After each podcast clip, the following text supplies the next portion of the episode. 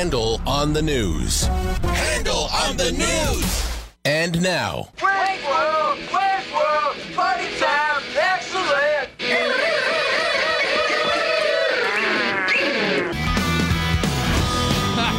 Good morning, KFI AM 640. It's the Bill Handel Show. I, I heard you say that I'm filling in. Did you say why? No. Bill Handel is the keynote speaker this morning at the uh, San Bernardino Sheriff's Conference. That's right. I could honestly I couldn't remember why. I remembered he was off, but I yeah, and uh, he was there. He, you know, he spent the night out there. He was there yesterday, going around. They have a lot of uh, exhibitor booths that are law enforcement focused. yeah. And in fact, if you go to the Twitter account for this show, uh, it's at Bill Handel Show. You will see uh, one of the many, and we'll we'll put them out uh, up throughout the day. But one of the many photos of him there, uh, standing in front of a of a big sign that kind of makes you think maybe that sign is talking about him. I can So go only there now at. Bill Handel Show. uh, anyway, good morning, everybody. He'll be back tomorrow. And let's start. Handel on the news. Jennifer Jones Lee and me. That sounds like a uh, an R and B hit. It really does. Yeah, Jennifer Jones Lee and me lead story. but it's possible. But if you choose to compromise our security, I get you off with a little thing they call immunity. Okay, James Comey, his big ABC News interview last night. I don't know that there were necessarily any surprises. It's not a surprise to find out that uh, he and the president don't like each other. What? It's also not a surprise to find out that the gloves, because the gloves have been off in terms of the rhetoric for a while. Ni- neither of these gentlemen are behaving like gentlemen. No. Th- Just they're not. And I guess if you're talking about President Trump, we're used to it. But James Comey really, I, I worry that what's happened is he's being dragged down to that level there was just a lot of, of in- like name calling. Right, and- right. And uh, didn't you? I don't know if you listened to a, a lot. I know you did, but a lot of the interview felt a little bit like "woe is me" ish. I don't know that.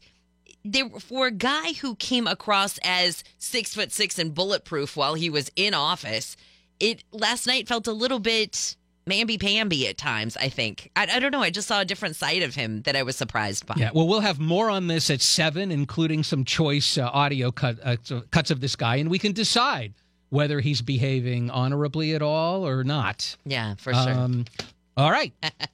Oh, the French president says, I convinced President Trump to stay in Syria ahead of the strikes. Uh, What's, He also is saying, go, go ahead. no, I was going to say, what's strange about this statement, I was shocked to hear the White House is pushing back, saying, no, you didn't. We were in it all along. Listen, Macron's going to end up on the wrong side of tweets from this president if he doesn't stop. He's here's the deal. Could be true. He's not only saying that he convinced President Trump to stay in Syria longer term. He's also saying it was France that convinced everybody that the missile strikes needed to be kind of small and very carefully targeted. Yeah. Now, I don't know what his motivation is. It could just be that he's telling the truth about what happened.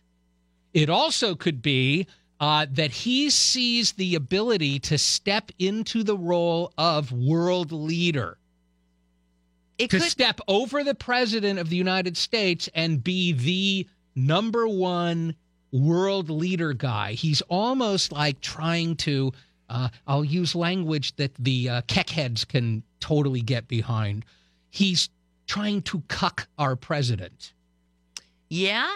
And it, so I look at this, and if you I don't know if he really is, by the way. Well, no, but hey, you know, uh, who knows what any politician's motivations are? And when you're at this level, why not? I could see how could, that could be the case. But the, last week, he was the first one who made those definitive statements. Chemical weapons were used. We have the proof. We want to go in. We should go in. So maybe in some ways, he's just standing by what he said last week. Because remember, we held back a little bit, as did Britain. We all wanted the proof. We wanted to make sure. But Fre- the French, right from the beginning, were saying, let's go in, let's hit them. We're ready to do this. We've got the proof. So. And, and with Britain ostensibly on, on their way out of the EU, although Lord knows whenever that's going to happen. Right. And the fact that Germany really was like, we don't want to get involved in any of this Oh, right yeah. now. There is a, at least in terms of the European stage, there's a real opportunity for this guy Macron to become the ace number one guy. Uh, but it doesn't surprise me the president would want to push back against any suggestion that that pipsqueak over there is telling our guy how to do it, right? Right. Uh, this is sort of sad. Um, former First Lady Barbara Bush, of course, who's had many health problems of late, has said she's not going to seek medical attention anymore. I've been so many places in my life and time. Now, to be to be more accurate, she's not going to be seeking medical treatment to try to prolong Right. her life. She is getting comfort care. I don't know if that's the same thing as hospice That style Jim, yeah, care. Jim Ryan said it is. Okay. Yeah. Uh, at her home, her family is there. Look, she's 92. Yeah. She's got severe COPD, chronic obstructive pulmonary disease. She's got pretty serious congestive heart failure. And I can relate to the idea of like, look, I've lived enough, Yeah. you know, and now just make me comfortable and I'll go when it's time to go. You know, they've been married, the Bush has been married for 73 years. Yes, and they met at a dance in 1941. Mm-hmm. George H.W. was 16 at the time. She had just come back from boarding school, and she said that she married the first boy she ever kissed. That's sweet. I love their story. I think some people now might be like, oh, that's ignorant. You know what I mean? But in this case, in this case, it seems to have worked out well. Absolutely. Yeah. It's a little something for everybody out there. Um, all right, you know what? Let's break now. When we come back, uh, number one, you're going to have a chance to win a $1,000 brought to you by Cunning Dental. Missing some teeth? Don't go check your uh, coat in the closet, the pockets there. That's not where they went. Call Cunning Dental for a free exam, 888 640 SMILE.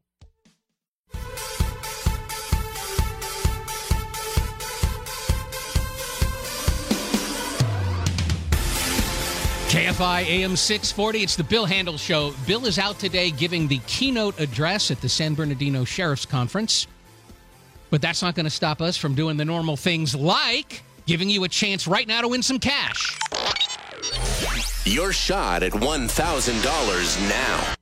Text the keyword luck to 200 200. You'll get a text confirming entry plus iHeartRadio info. Standard data and messaging rates apply. That's luck to 200 200. The winner is notified with a phone call, which you must answer, like Denman and La Habra did. He won $1,000. Next chance to win, next hour. All right, let's continue. A handle on the news. Jennifer Jones Lee and me. There's a viral video out there this morning that shows an arrest at a Starbucks that's being called mm, controversial.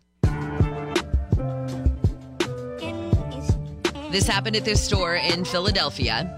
So these two guys go in and they're going to use the restroom. And they're two black guys. And they go to the bathroom. Well, the manager says, Hey, you can't do that. You got to be a paying customer to use our restroom and tells them to leave. And they won't go. So she calls the cops. Cops show up. And the cops ask them to leave. They still won't leave. So they arrest them on trespassing charges. And that's where things go terribly awry. Some people look at this and say that it was racial profiling. Some people look at this and say, hey, the sign clearly says customers, you know, only using the bathroom. So why is this become a racial issue?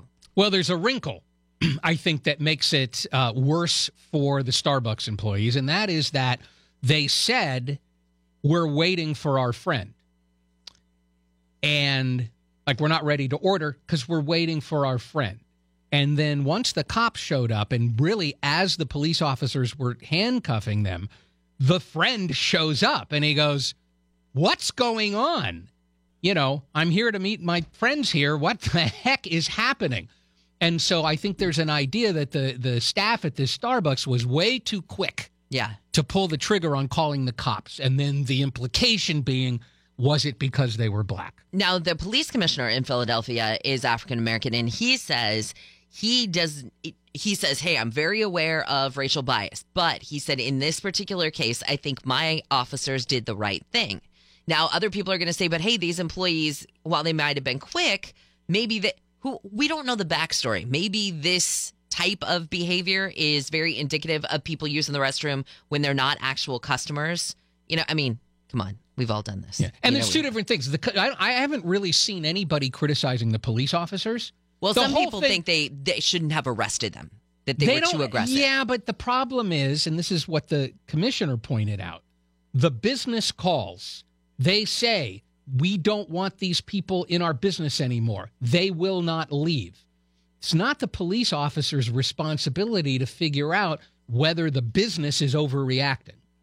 That's not their Right. that's not their place. True. So I think that the, the police officers did what they were supposed to do. Mm-hmm. And uh, if somebody's wrong here, it's whoever at the Starbucks called the cops. So Starbucks has issued an apology. Oh, yeah, So in a way, if you're trying to stick up for the Starbucks people, their own company has already disavowed what happened. Oh yeah, the CEO's already spoken. This is the Starbucks regional vice president Camille Hymes. We'll work very hard to ensure that we evaluate our training, that we uh, engage our partners in recognizing unconscious social bias.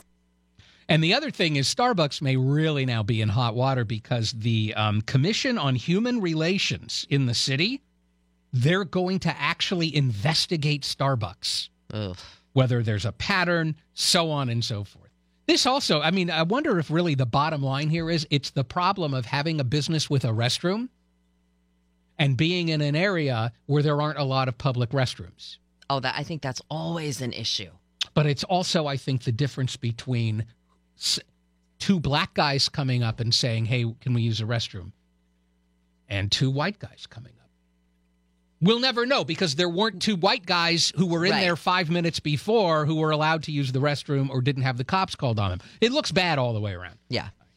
uh, governor of kentucky having to apologize for some rhetoric around a teacher strike there There's a country called Kentucky. I'd call my home. Uh, there have been a couple of states with big teacher strikes West Virginia, Oklahoma, Kentucky. So in Kentucky, the governor didn't much like it that the teachers walked out to protest. And so he said, I guarantee, well, I'll paraphrase, we don't need the whole big long quote. He said, You know what? Those teachers walked away from those kids, and I guarantee you, somewhere in this state, a kid was sexually assaulted, a kid is drinking poison, a kid is getting beaten up. And people said, Whoa, that is way too much. So he has now apologized in a video that he posted online, saying that it was never his intent to uh, offend anybody. Uh, I'm Okay. pretty sure it was. Well, no, my intent was I'm going to say this outrageous stuff and you're not going to be offended. That was my intent, that you just not be offended by what I say. How irresponsible of you teachers to stand up for what you, you know, believe in or whatever. Meanwhile, you put these children at risk. Well, here's the thing. Let's say it's true for a second that because all the teachers were protesting in Frankfort, Kentucky, that some kid drank poison or that somebody, even more to the point, somebody, a uh, kid was sexually assaulted. Well, so the problem is there's a sexual assaulter out there. Isn't that what the problem is? Or there's Yes. poison that's not being properly stored. Pretty sure you've nailed it. Yeah. Well, now we've been trying to come up with issues to help the homeless, and there might be something in West LA that could help at least homeless veterans. This is a safe parking program. So, homeless vets who live in their cars now can park overnight in the Department of Veterans Affairs West LA campus, anyway. They're starting off with 10.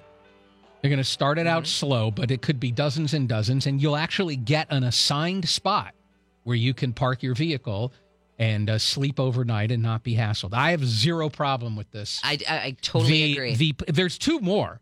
Um, There's one. There's a safe parking spot somewhere in Koreatown. I don't know exactly where, and in South Los Angeles.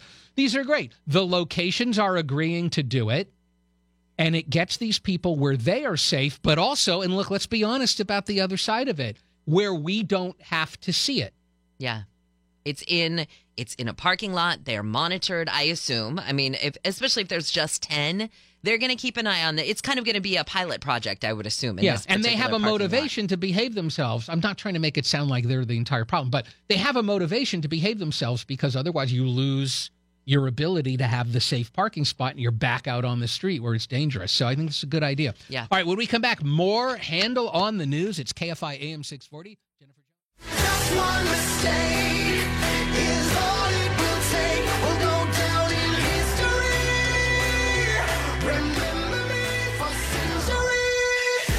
KFI AM 640. It's the Bill Handel Show.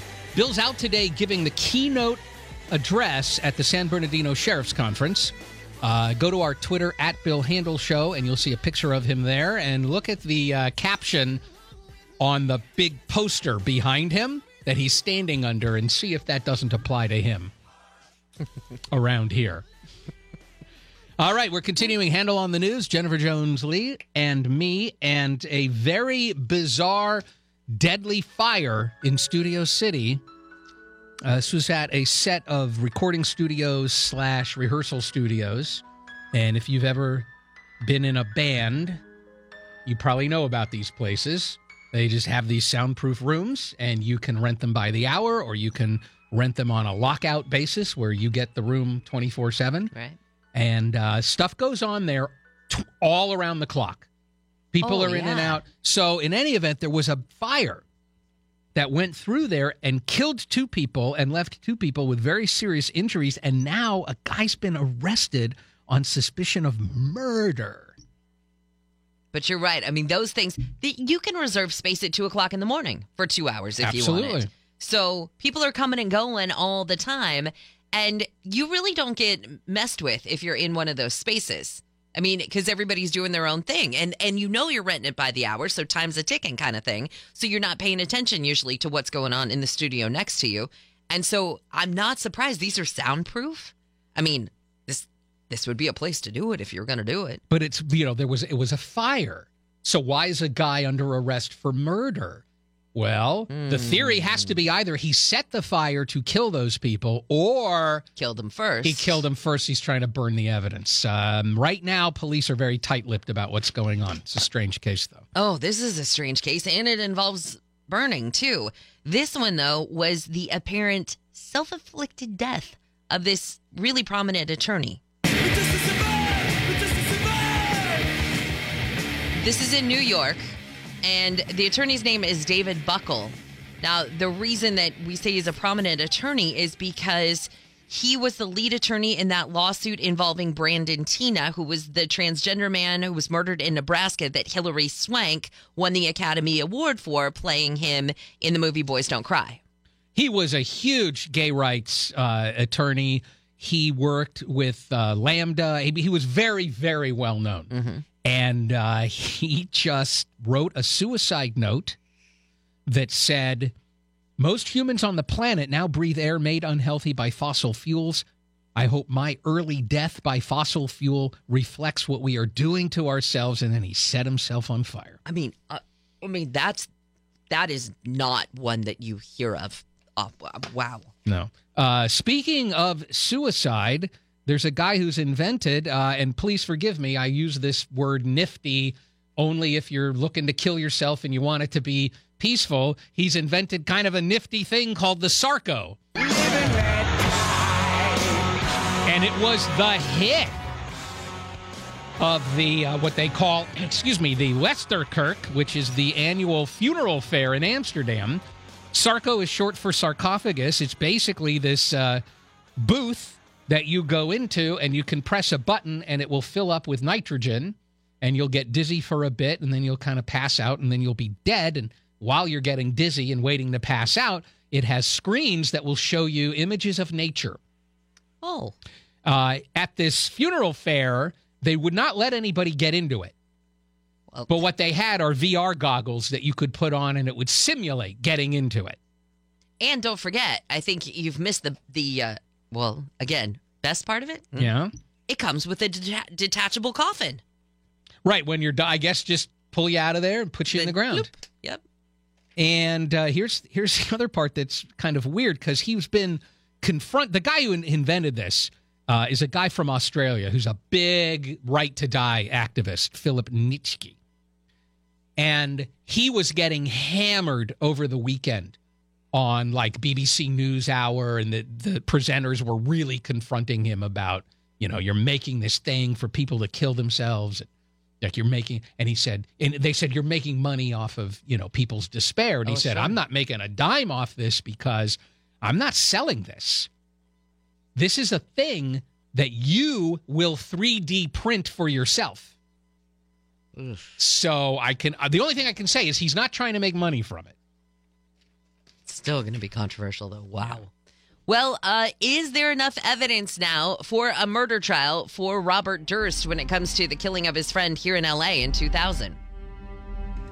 you know it's amazing to me he wasn't he arrested three years ago now Oh yeah, yeah, yeah. and they still have not gotten past the preliminary hearing stage in this case, made famous, of course, by that HBO documentary, The Jinx.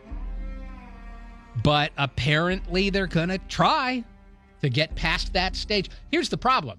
Uh, for one thing, a lot of the evidence uh, is people saying things that Robert Durst says. Okay, Uh, so you got a lot of hearsay right. including stuff from the victim, Susan Berman, who, of course, can't testify now about things that Robert Durst said or things that she said to other people that he's going to kill me because he killed her. Right. I'm sorry, he allegedly killed her. Alleg- right. And uh, also, you've got a lot of people who, uh, if this goes on too much longer, they might not be available to come to the trial. Right. So the longer that the defense is able to delay things, the better chance they have at, at having that the DA will have less evidence to present at an eventual trial. And how old? Is, what? 75? He's 75 now, Yeah. and he's in pretty poor health, right? Uh, he's not doing that well. So there's, I mean, this may never actually come to trial. Wow. Okay, this is very sad. Oh, I for know. both for both movie fans, but also, of course, for the military. Uh, R. Lee Ermey dead at 74. What have we got here? I got your name. I got your ass. Maybe best known for uh, for playing that role in uh, Full Metal Jacket, but he was in many films. Films, and I didn't know too. He was a voice of a lot of video games. Yes, because he has an amazing voice. Oh my gosh! And yeah. he's a great. He is. He was a great actor. yeah.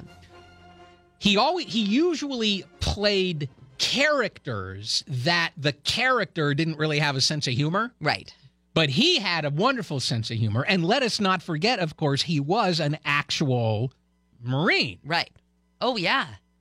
And he did um I, I don't remember what the show was, but I remember uh, Scott used to watch it was some military show where he, you know, it was like one of these military history shows or whatever, and he hosted that. And there was something about having a guy still dressed in uniform giving you the history in these stories, and he was he was just great. But that the cut that John played, that was the first thing I thought of when I read that last night. I thought, oh, that's Brian Suits' intro for Right. when he comes on Handel. all right uh, when we come back more Handel on the news right here on kfi am 640 jennifer jones lee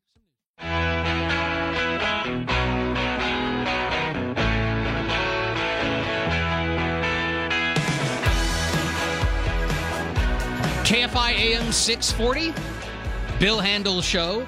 Bill is out today giving the keynote address at the San Bernardino Sheriff's Conference. I just put another photo of him up on our Twitter at Bill Handel Show. And uh, if you're missing that corny Bill Handel sense of humor, well, go look at the latest post on Twitter of him and his caption for his photo. You'll get you'll get all the corny humor you probably need for the whole day. Yes. Would be my guess. Uh, we're continuing Handel on the news. Jennifer Jones Lee and me. Well, the president's personal attorney says no, it's not true. That FBI raid on my offices and my homes did not turn up evidence of my meeting in Russia.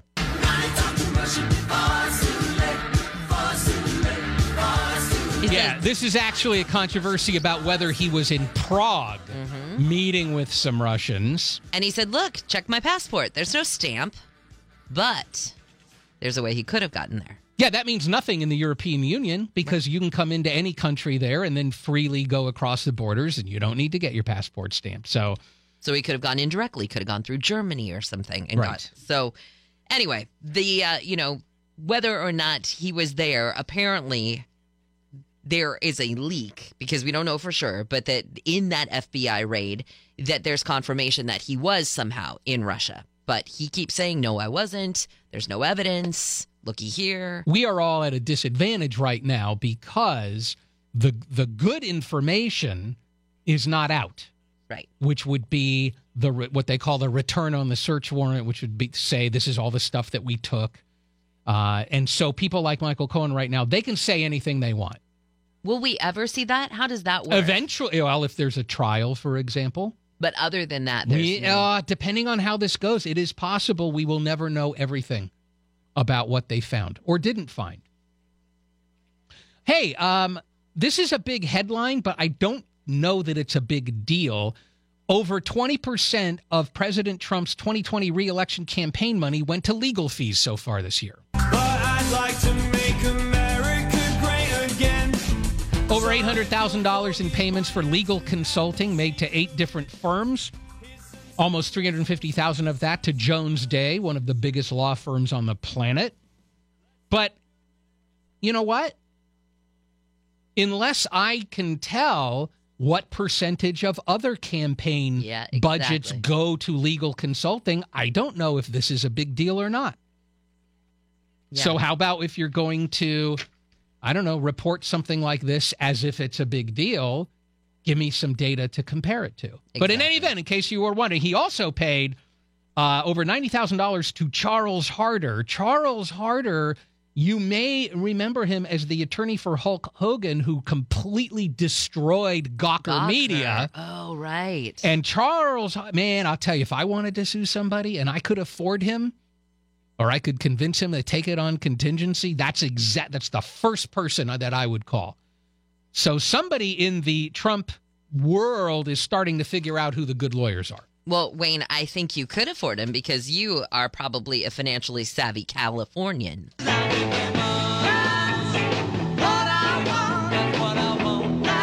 There's this new report by Smart Asset that shows we in California tend to save at a much higher rate than most people in the U.S. So, congratulations, Californians. This one did surprise me, though. San Francisco got a perfect score of 100. Number two, Santa Maria. Number five, Salinas. Number six, Eureka.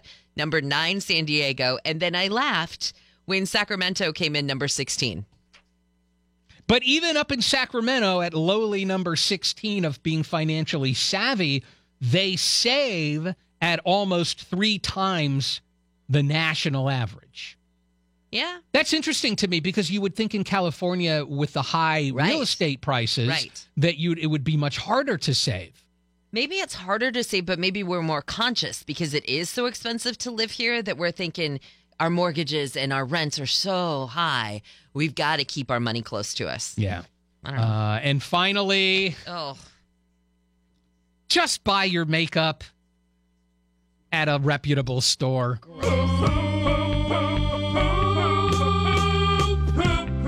Yeah, poop, poop indeed. Poop all throughout a bunch of counterfeit cosmetics that were seized down at uh, the Fashion District in downtown LA. $700,000 worth of poop infected cosmetics. Fake versions of brands like Kylie and MAC and Urban Decay Oh, and. Anastasia and Naked and Too Faced. And they tested very high for uh, other, not just not just the poop. Other bacteria is in there also. And guess what?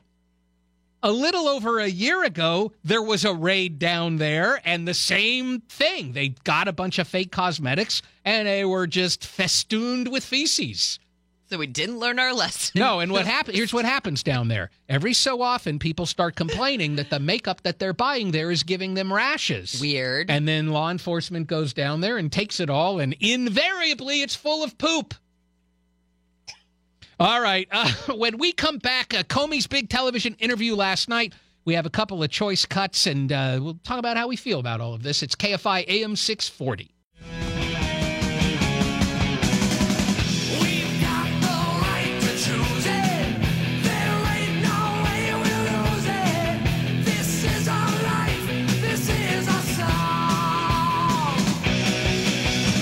KFI AM 640.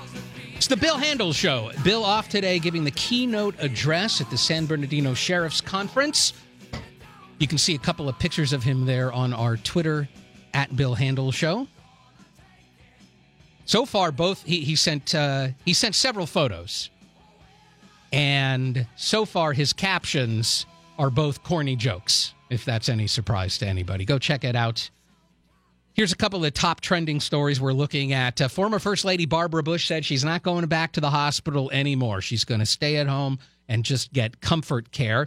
And the fallout from the missile strikes against Syria continue. Russia doesn't seem to like it.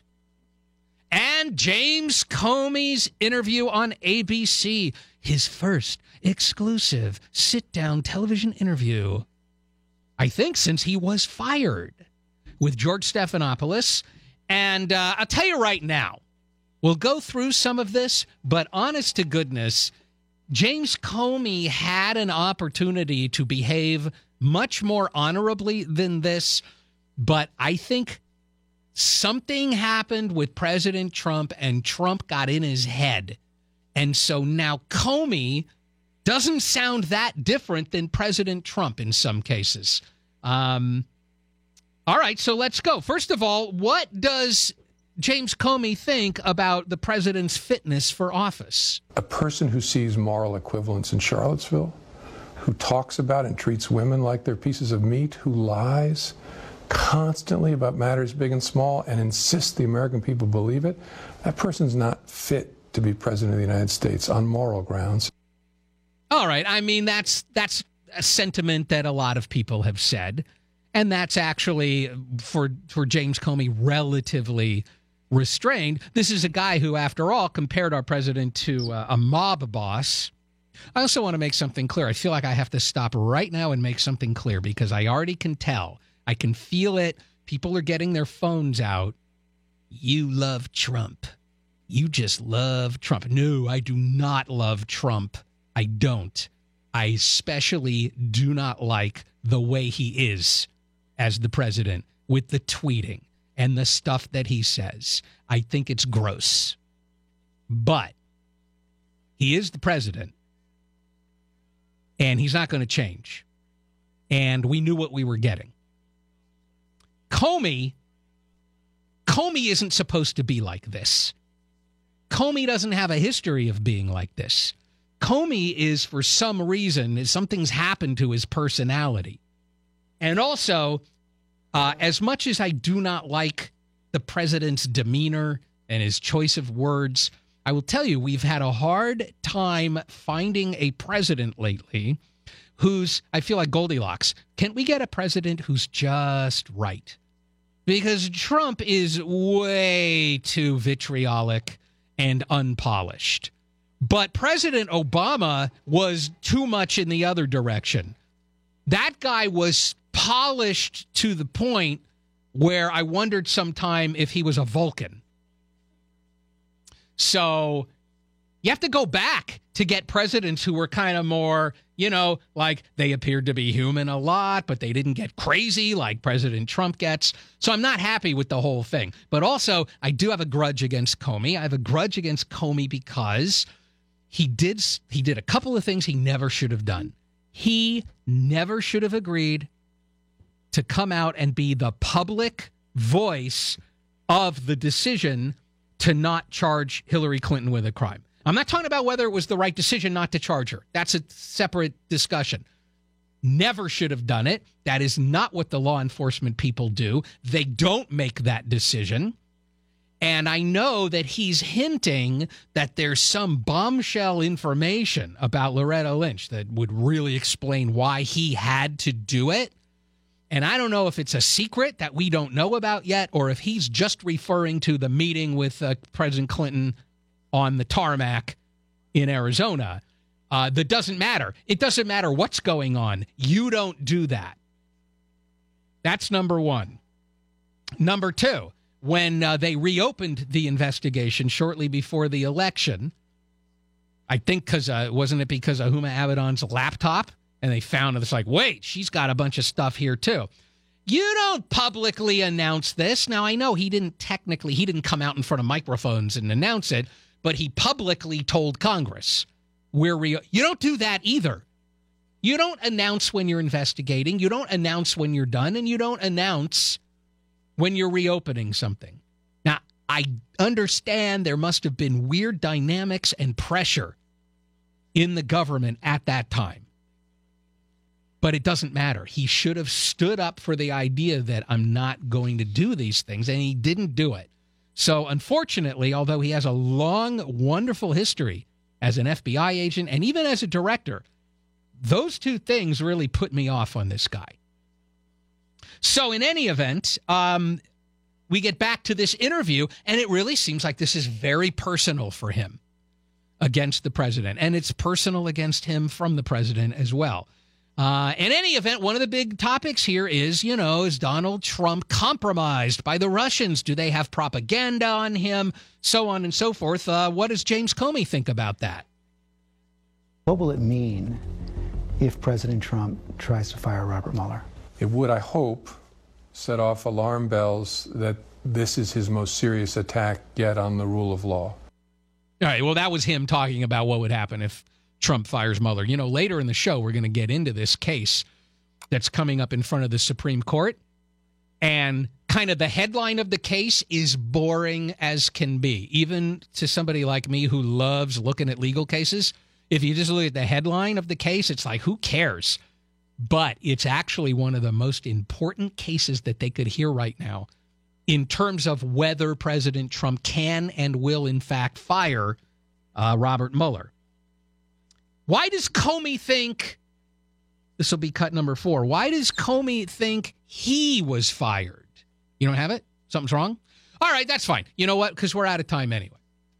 And also because, quite honestly, I'm not as interested in these two grown men acting like kids as I don't know should as I should be. I, should I be more interested in it?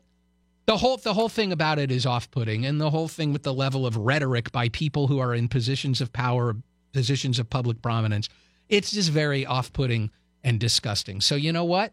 When we come back, talk about something is happening right here in LA with police and fire and pensions, and uh, apparently a lot of police officers and firefighters wanting to jump on what some people say is a big gravy train, and It'll be your chance to win a $1,000 brought to you by Cunning Dental.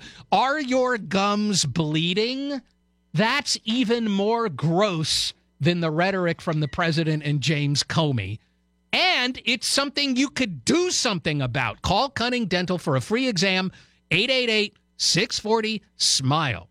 This is KFI AM 640.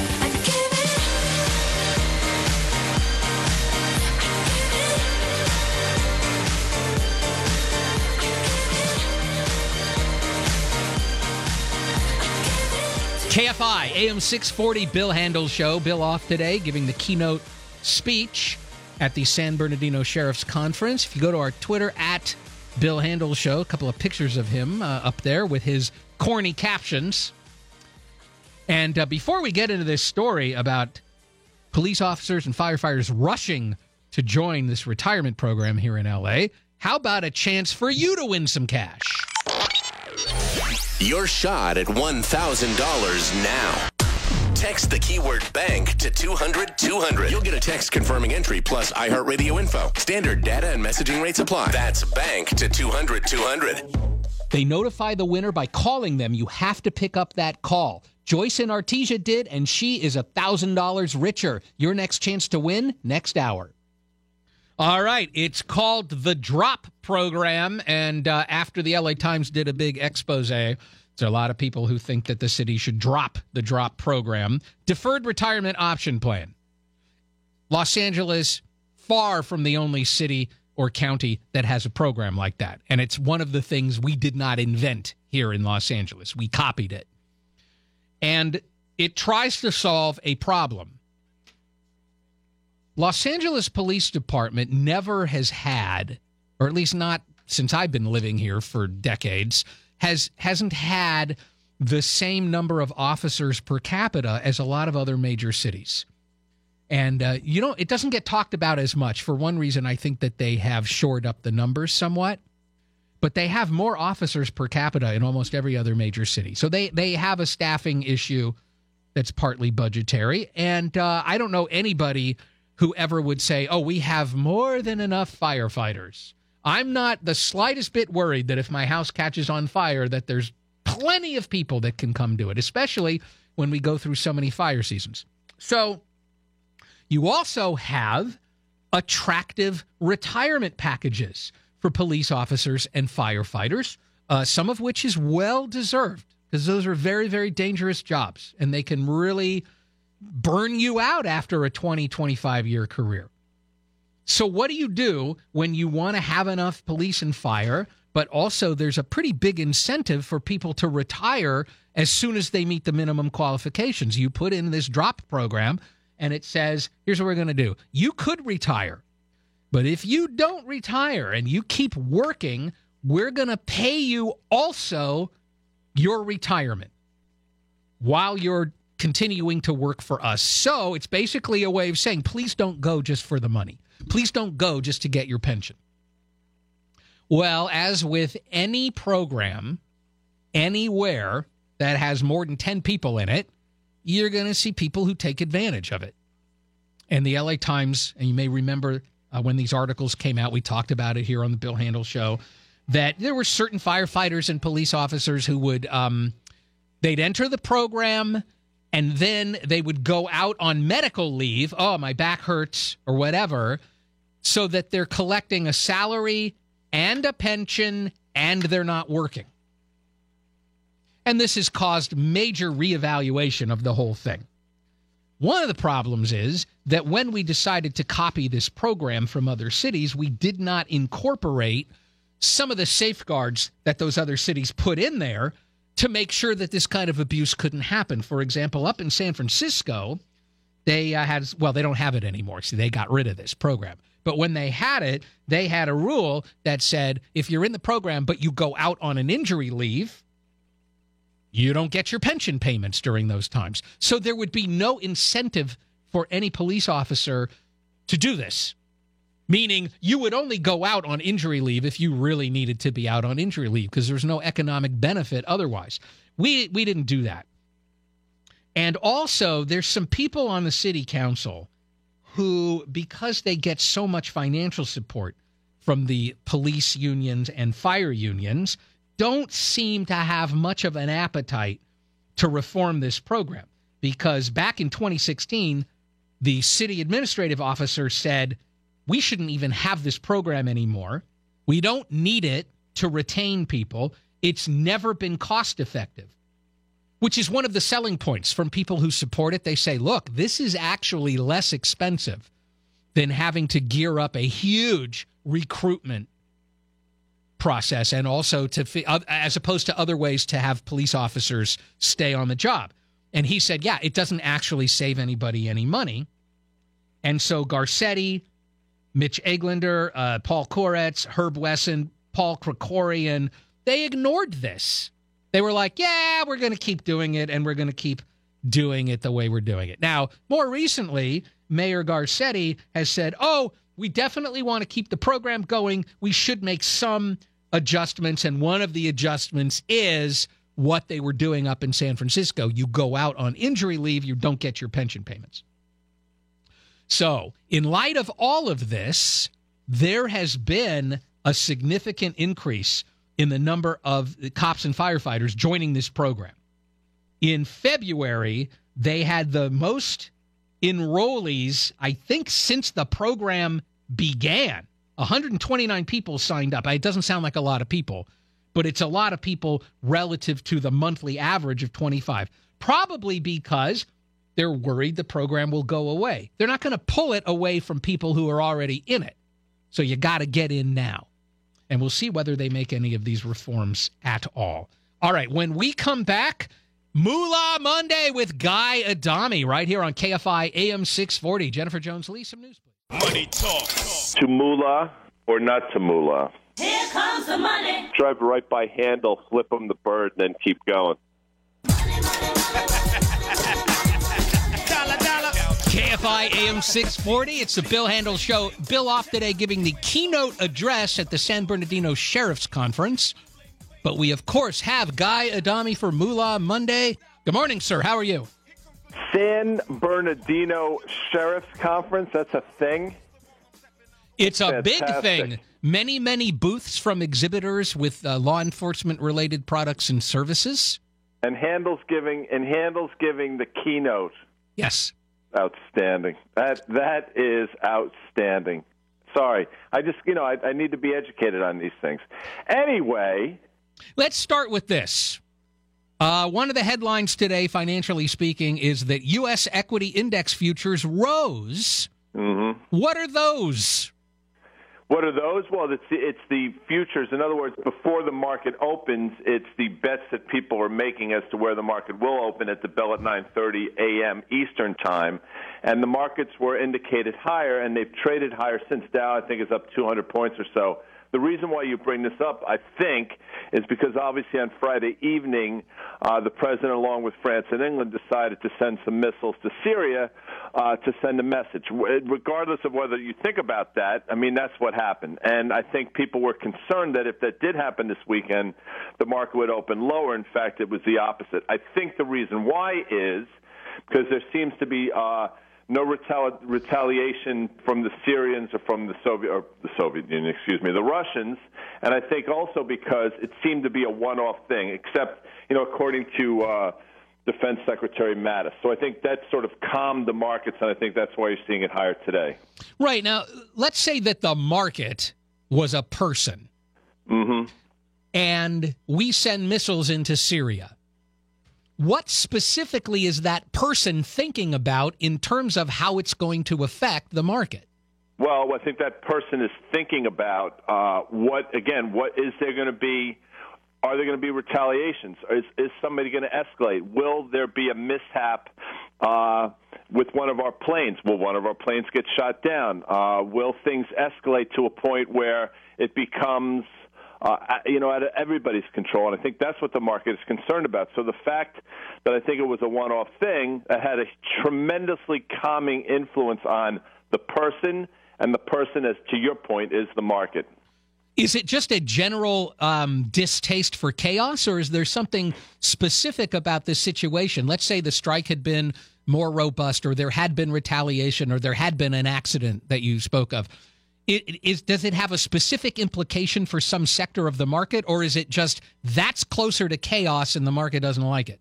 I think the implication for the market is it would raise volatility. In heightened volatility, you typically see markets go down. Um, I don't think specifically any sector would be affected in so much as the broader market would probably trade lower with fears that escalate.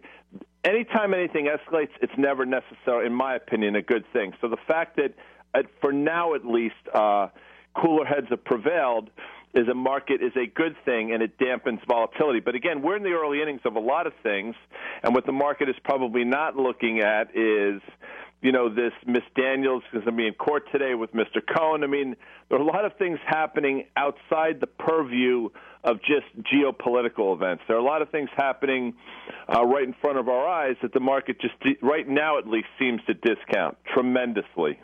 Uh, would it be fair or not to say that in this sense the market is like a busybody, snoopy neighbor who gets involved in things that really are none of its business because they don't actually affect any of the industries in the market? Yeah, I think one of the great Snoopy neighbors uh, was Mrs. Kravitz across the street from, if you recall, uh, Bewitched. Do you remember that? Yes, whole thing? And absolutely. Kravitz was the Snoop, always peering in and always sort of, you know, she always thought she had the answers, but she never did. And I think to your point, that's what's going on with some of these market pundits. You know, we, we, and I say we because I do it for a living. You know, we think we have the answers. Quite frankly, we don't, and we're always looking for the next conspiracy theory or the next exogenous event that's going to knock things down. When, quite frankly, I think we try to make it more difficult than it should be, i.e., the nosy neighbor, Mrs. Kravitz, across the street. By the way, Elizabeth Montgomery was a beautiful woman, but I digress. Yes, uh, you do. Now, as, as I'm prone to do. I mean, I, I love that show, and of course, you know, Dick Sargent and Dick York were both uh, Dagwood, not Dagwood, but you know what. Durwood? What- Darrin. Yeah. Uh, all right. Sorry about that. That's okay. Darrin Uh, was his name, but Agnes Moorehead, the mother, always called him the wrong name. Sorry. Now I'm really off the rails. That's okay. We'll get right back on with this. Get Uh, back on. Everybody's watching this Supreme Court case about online sales tax. Now, I Mhm. don't know. Do you have any prognostications about how the court might rule? I think, well, no, but I will say this. I think it's just a matter of time before you do see online sale. And I think you do see it, if I'm not mistaken, you probably know better than I do, but I do think some states actually have that, and I think it's going to be a national thing. So I'd be very, any time that there's an opportunity to increase uh, the coffers of government, I think you'll find a way to get that in. So I think it's just a matter of time before you do see online sales tax. Now, the pushback will be, well, that's the reason why people shop online, and I get it. But I think, it, like many things, it's just a matter of time. Not unlike, by the way, what we're seeing with the legalization of marijuana. I think for a lot of reasons, that's being done to increase tax revenues, and I think you're going to see it here with uh, online sales tax as well. That's just my guess. Now, people speaking on behalf of smaller online retailers say this could really put them out of business because of the complexity of having to figure out each state's sales tax structure and then comply with those with those new requirements. Do you think that's a legitimate concern? Totally legit. Regu- increased regulation hurts the little guy more than it hurts the big guy because the big guys and gals are better suited to take it on in terms of um, their ability to to pay for it. Number one, and their ability to understand it and deal with it on a on a on a compliance level. So you know a lot of times regulation is put in place to help the little guy, but in fact, most of the time, increased regulation hurts the little guy. But that's an entirely different uh, set of, you know, different conversation. All right. Hey, thank you so much. It was good talking to you. I enjoyed this. I'm and sorry I, uh, little I know you'll be on with. Jen. You're going to be on with Jen uh, during the week, right? On Wake Up Call. Jen and I are actually going to sing a song tomorrow. In Seriously? case you care. Oh, it's a duet? Yeah, Yes. we we wrote a song. Jen wrote the music. I wrote the lyrics. Yep. Like sort of McCart- Lennon McCartney type thing, and it's going to be played live tomorrow on JJ's show. Oh, I be here at 5 a.m. for that. to- yeah. All Yeah, right, sir. Tune in Another arrow in your quiver. We'll talk to you again soon on this show as well. later. All right, take it easy, guy. There he goes, Guy Adami. It all started I with cannot him wait. trying to find a song that had the word kvetch in it. Oh, Mm-hmm. so you made one. I, I challenged him, and he took that challenge and ran with it. Fantastic. All right. Uh, when we come back, since we're kind of talking about economic things, does the head of your company make way too much more than you do? Does Bill Handel make way too much more than we do? Yes. Let's uh, get into this issue the ratio of CEO earnings to ordinary plebeian earnings in the spotlight. Next, it's KFI AM 640.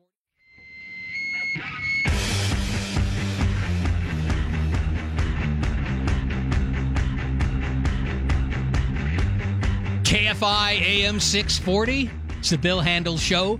Bill out today giving the keynote speech at the San Bernardino Sheriff's Conference. Did anybody else get uh, photos from him?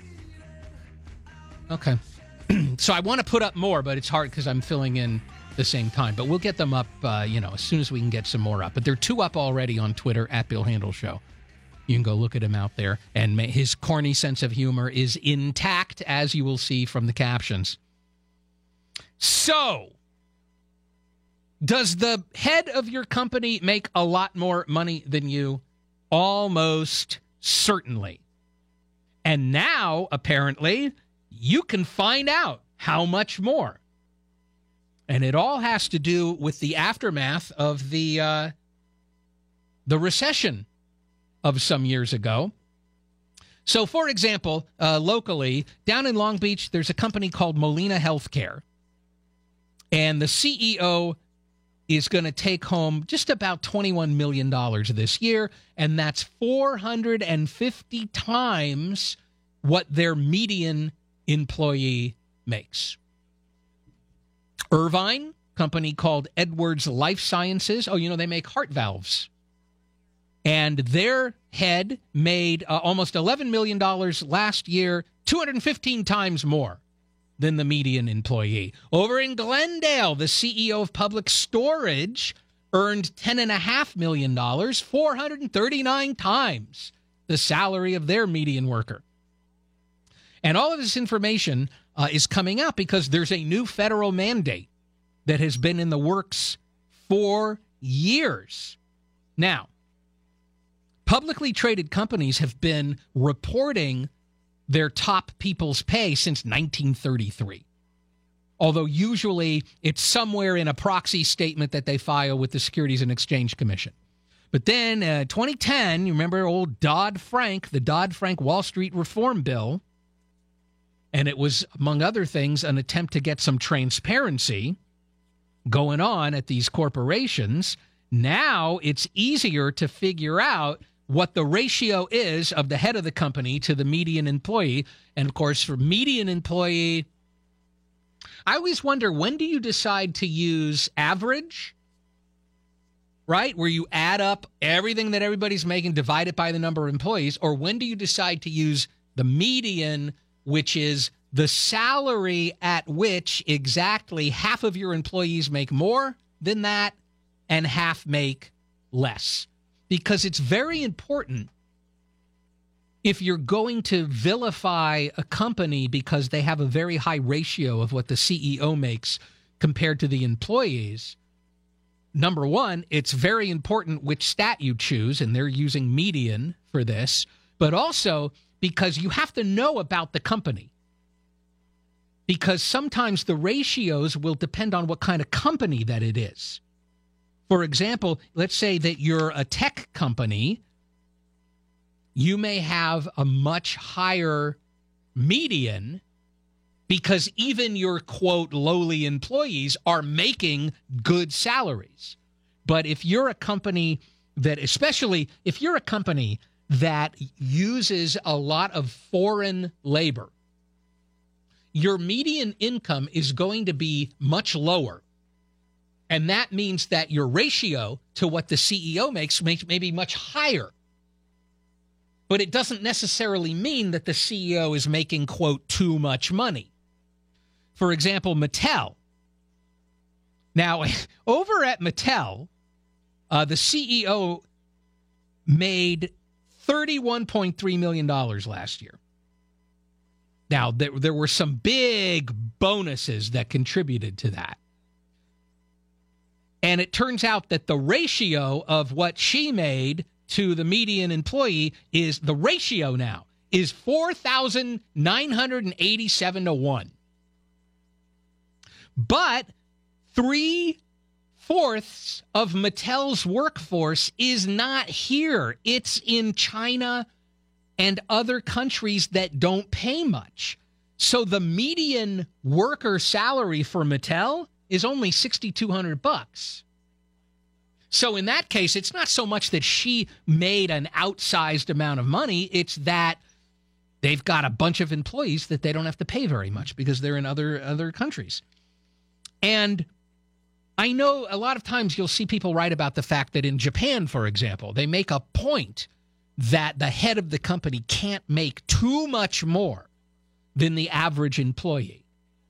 Um, but also in Japan, although it is a is pretty much a free market economy, it's not a free market economy like ours in this country. And this is simply one of the um, symptom as i say symptom it makes it sound like it's a disease but it's it's one of the things you get when you have a strong free market economy because the people at the top are always going to be paid way more money because they're viewed as the people who are largely responsible for the success of the company and a lot of people think well what about the employees and that's the debate that's going on all right, when we come back, uh, Tom Rivers will join us with the fallout from the attack on Syria. This is KFI AM 640. Jennifer Jones Lee has some news right now.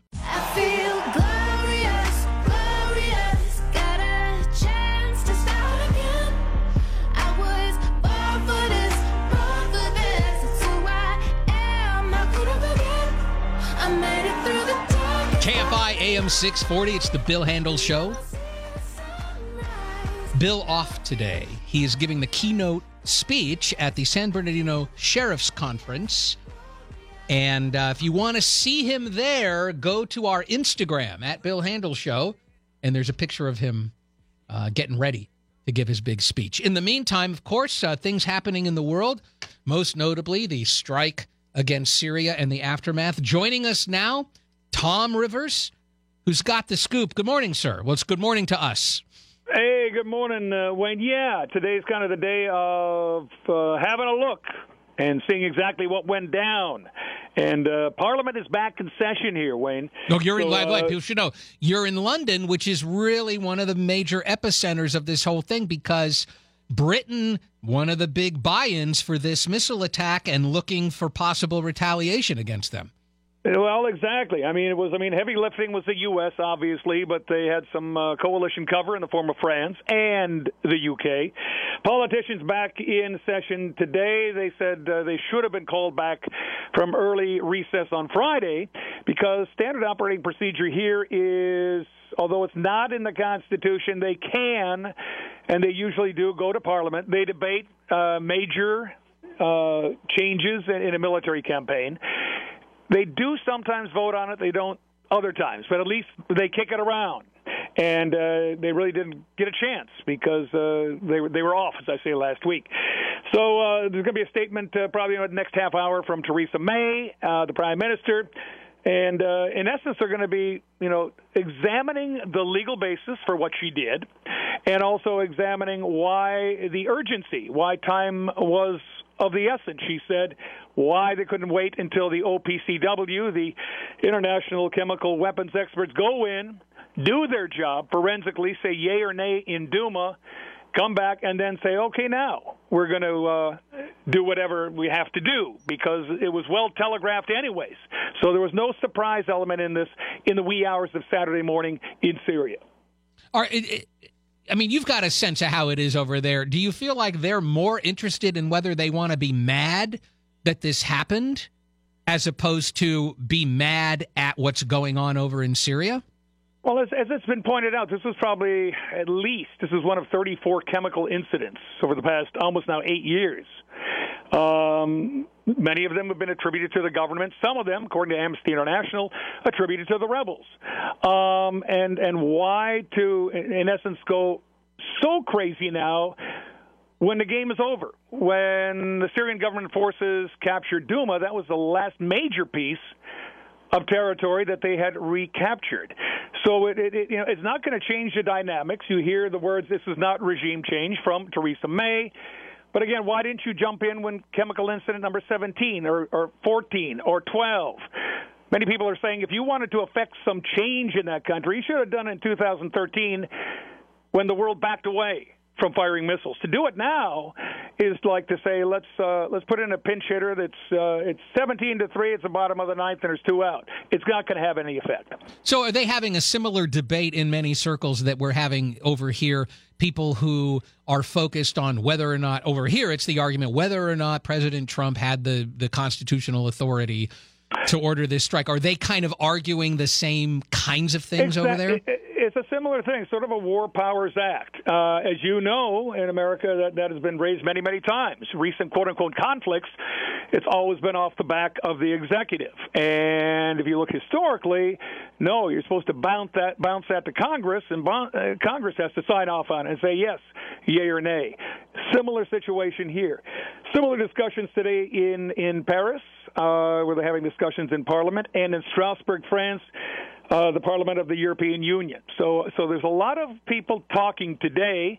I think a lot of people are relieved all over Europe, saying that um, you know this was not a heavy-duty strike like it, it may have been, and have called in other proxy players like Russia, Iran, Saudi Arabia, Israel, name it. Uh, it wasn't uh, strong enough to do that.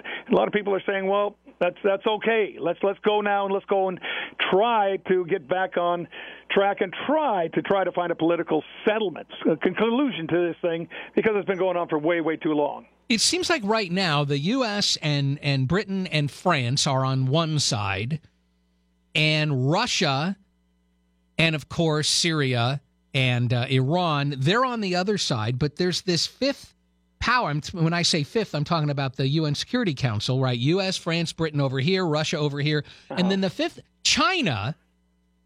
And is there any talk over there about what, like, is China picking a side, or are they trying to remain neutral in this situation? they're just kind of yeah, they're kind of cooling their jets while they slowly influence uh, other countries around the world. In fact, they're, they're putting a big uh, footprint, for instance, uh, in Africa now.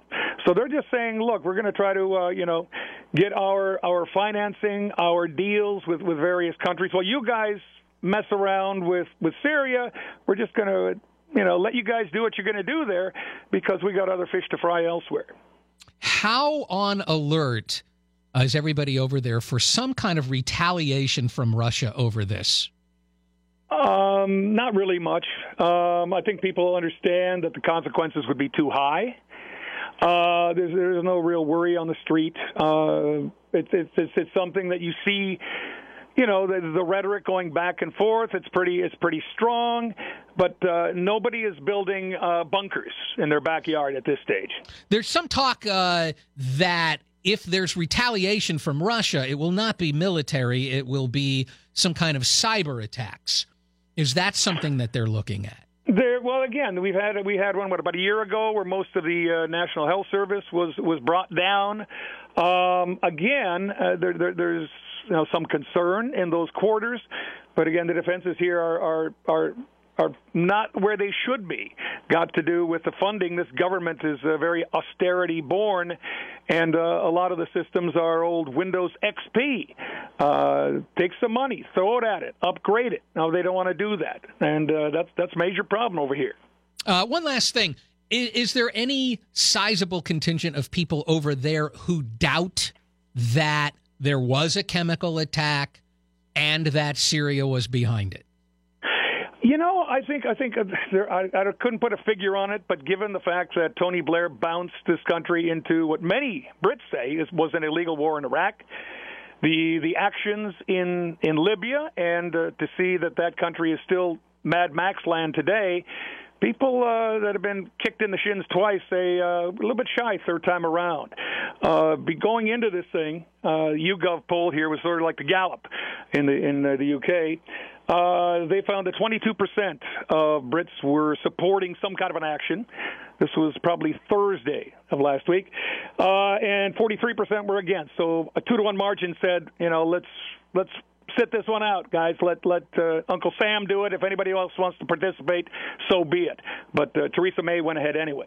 All right, uh, Tom, thank you so much for your insight. Really appreciate it. Take care. All right, there he goes Tom Rivers. Now, we're going to take a quick break, but when we come back, your chance to win $1,000 brought to you by Cunning Dental. Does your tooth ache? Call Cunning Dental for a free exam. 888 640 SMILE. This is KFI AM 640.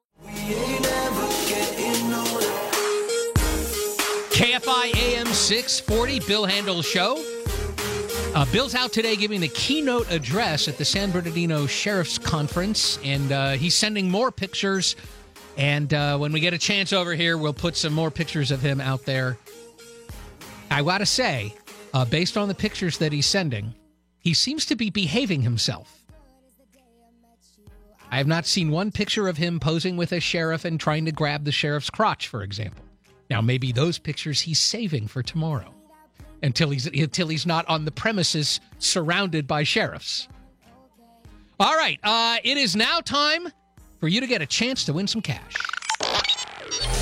Your shot at $1,000 now.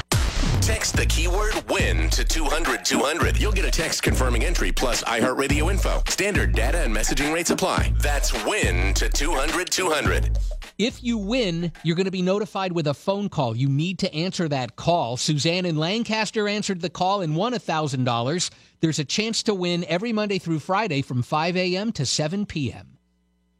All right, now, sometimes uh, a legal case that looks boring ends up being extremely not boring, and this is what's going on in a case that's going to be heard by the Supreme Court. First, I'll give you what the core of it is about. And it has to do with the Securities and Exchange Commission they have a bunch of administrative judges, and if you're in trouble with the Security and Exchange Commission, you go before one of these administrative judges, and they're kind of like a, a hearing officer, and they make some findings and recommendations about what should happen to you, but they don't actually decide what happens to you. And in this case, uh, it involves a guy you may recognize this name, Ray Lucia, who had a, a system called Buckets of Money. And you may remember he used to advertise here on KFI quite extensively. And he got into some hot water with the SEC. And an administrative uh, judge over there found that he had done some bad things. And so he is going all the way to the Supreme Court. And it's an argument basically about how do you appoint these people to do this job. So that isn't that interesting to me. However, the Solicitor General for the President of the United States, uh, this guy's named Noel Francisco, he has poked his nose into this case and he wants the Supreme Court to rule much more broadly than they really have to rule. They only have to rule on this limited procedure for appointing these administrative judges at the SEC. But what uh, what Francisco wants is for the Supreme Court to say that the president has the power under the Constitution to fire anybody.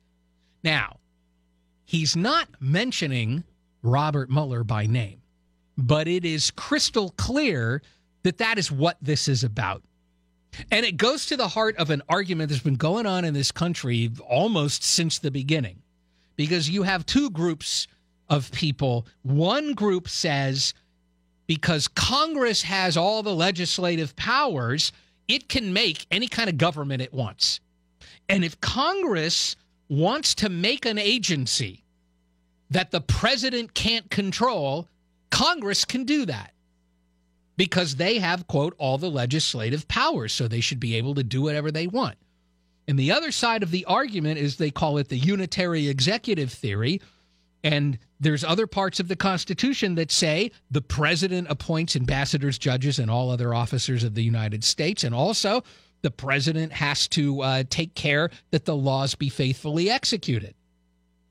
So they're saying, look, the Constitution gives Congress the legislative powers, but it also gives the president basically supreme power so he can hire and fire anybody that he wants.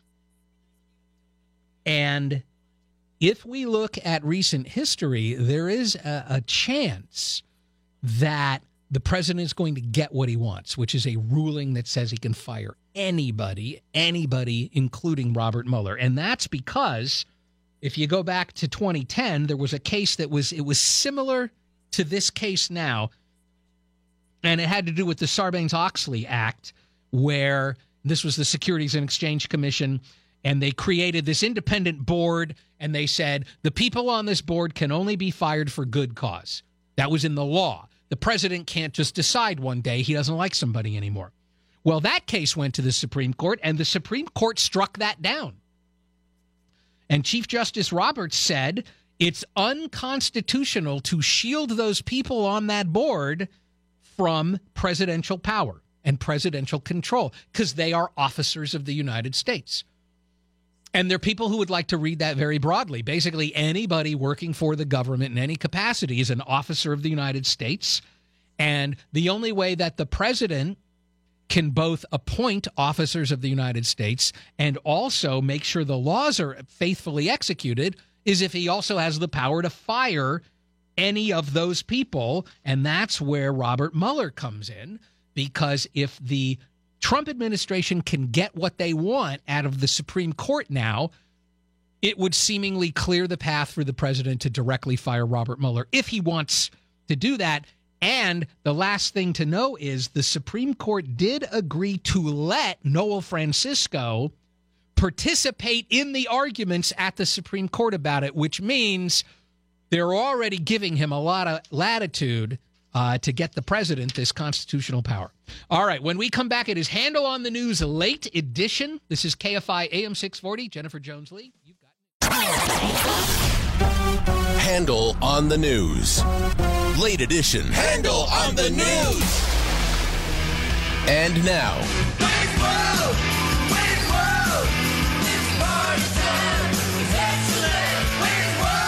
KFI AM 640. If this is true, then uh, Jennifer, you're Garth. Oh, I am. Showing. I mean, your hair is not, it's not the same as Garth's, but it's not, not the same. Thank you. Right? I play mean air guitar. Let me see. I think that. Actually, hold that. You know what? During the break, we'll get a little video of you playing air guitar and put that up for people to see. Uh, Oh, it yeah. is- hmm? That's great. Yeah, thank you for playing along. Uh, it is a Bill Handel show. Bill out today giving the keynote speech at the San Bernardino Sheriff's Conference. Another picture up on our Twitter at Bill Handel Show, and you can see him there uh, with a bunch of guys in uniform. That's really intimidating to go before a whole room of cops. Not for him. Yeah, He's true. not, although he's behaving himself. Uh, but also in this photograph, you can see the person who is most important to Bill getting through the day uh, without messing it up. Oh. She is right there next to him in this photograph. Uh, so go check it out on our Twitter. Now, let's do Handel on the News late edition with Garth and me. Lead story. Yeah, lead story. Thank you. Yeah, a mass casualty incident at a South Carolina prison. Seven inmates killed, at least 17 other inmates requiring medical attention. And uh, some guys got where they weren't supposed to be, and they all started fighting with each other. And man, uh, they got problems with those prisons in South Carolina. They really do. This is the deadliest violence outbreak um, in recent history. But last year, four inmates were killed at a different prison in uh, South Carolina. Same kind of thing. They get into a big fight, and that and, the prison system there's had many violent incidents like this. Yeah, the prisoners don't just go after each other; they go after the wardens too. Oh the- yeah, three weeks ago, uh, some inmates briefly held an officer hostage, and they took control of part of the dorm. Now these are all at different prisons. It's not one prison has all these problems every day, but if you're in prison in South Carolina on any given day, there's a high likelihood uh, that some S is going to break out for you. Well, uh, Nikki Haley says if we are not smart, we too could have a chemical attack right here in the U.S.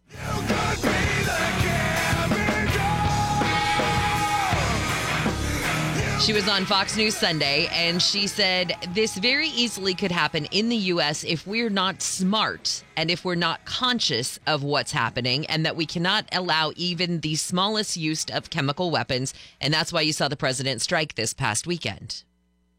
It's actually interesting to me that we haven't had one. Yeah. That that for some reason, uh, a combination of however difficult it must be to get into the country with a chemical agent, coupled with law enforcement's abilities to detect and stop those plots, that we haven't had a release of a chemical weapon here by some terrorists. But she's right. Obviously, we can't just rest on our laurels. And also, she's right. If we're dumb, it could end up happening. Yeah. Well, uh, over in Great Britain, they're getting ready for possible Russian retaliation. And this is over, of course, uh, Britain's participation in those strikes against Syria. But they're they're mostly looking at some kind of cyber response from Russia. UK's National Cyber Security Center said the threat of a cyber attack against Britain from Russia is at its highest possible level. And that makes sense that it would be a cyber attack. Yeah. Because that way they can do it. They can always claim, oh, it wasn't us again. And, you know, eventually we'll be able to trace it back to somebody, you would think. And, And then they'll deny it. Right. And then everybody, matter. it'll just be this stupid thing where we have our reality where we know they did it, and they have their reality where they swear they didn't. Right. Um. Oh no. I know. The vice president. Look, when you're a vice president, it's always this job. Sometimes the job is made fun of. You don't really get to do anything, and unfortunately, that's coming true for Mike Pence. Out He wanted to uh, have Jon Lerner, a guy who is currently a deputy to Nikki Haley. He wanted to have Jon Lerner come on board as his national security advisor because the vice president gets to have his own advisor. And uh, Jon Lerner's out. He's pulled out. Apparently, it was causing too much consternation. In, according to one, this is uh, supposedly a GOP source, said it caused a big damn mess. and it's because Jon Lerner is on record as being anti President Trump. Well, you could see how that could cause a little mess. And so uh, the president wanted to block Pence from hiring the guy. And I guess John Lerner said, look, I don't need any of this. Because he still has his job with Nikki Haley. yeah. So, you know what? One government job per person is probably fair anyway, right? Speaking of government jobs and vice presidents, former Vice President Joe Biden will not rule out running for president in 2020.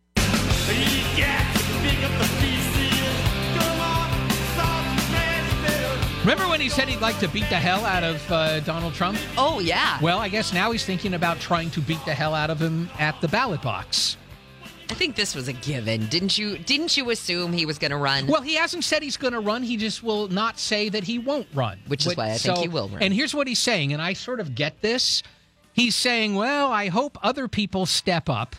He's basically saying, I hope somebody good runs, but if nobody good will run for the Democrats, I'll do it. All right, let's uh, take our pause here. And then when we come back, more Handel on the News late edition right here on KFI AM 640.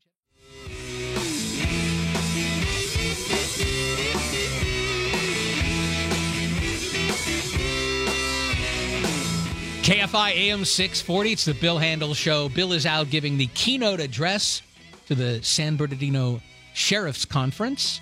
Uh, and there's photos of him there at, on our Twitter at Bill Handel Show and our Instagram at Bill Handel Show.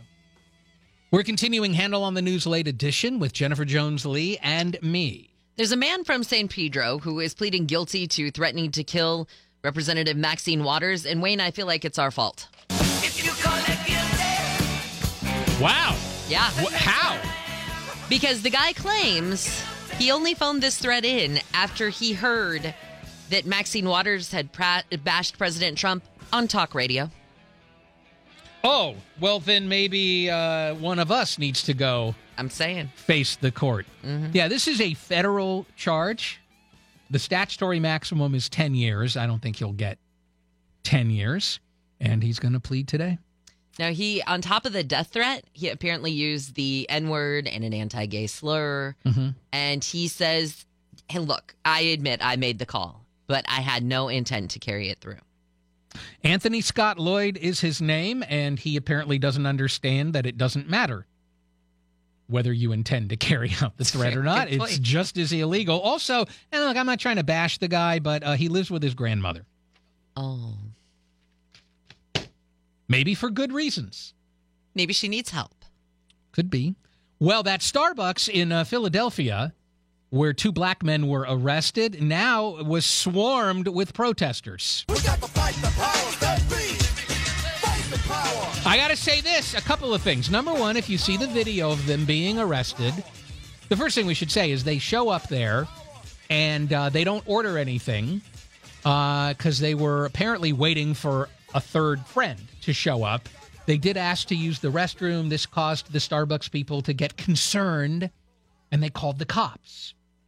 The cops had no choice in the moment but to arrest them because they wouldn't leave voluntarily, although they did not make a ruckus. And if you see the video, you know, they're totally mellow, totally compliant. And I also notice uh, I have not seen them in the media trying to get publicity for themselves. No, mostly it's just the headline from the Starbucks CEO or the regional person, you know, saying that they were sorry, or the Philadelphia police chief saying that he feels his officers were in the right because all they did was answer a call. Right. They had no choice. They can't say, like, okay, you're calling us as a business. You don't want this person in your business. They won't leave voluntarily. Sorry. That's not how it works. Right. Uh, and Starbucks has apologized. So we'll see if this gets legs in terms of a protest movement or not. Oh, I don't know if you should have written something like this, lady. There's a columnist who has written Black men might be better off at home after the shooting of Stephon Clark in Sacramento.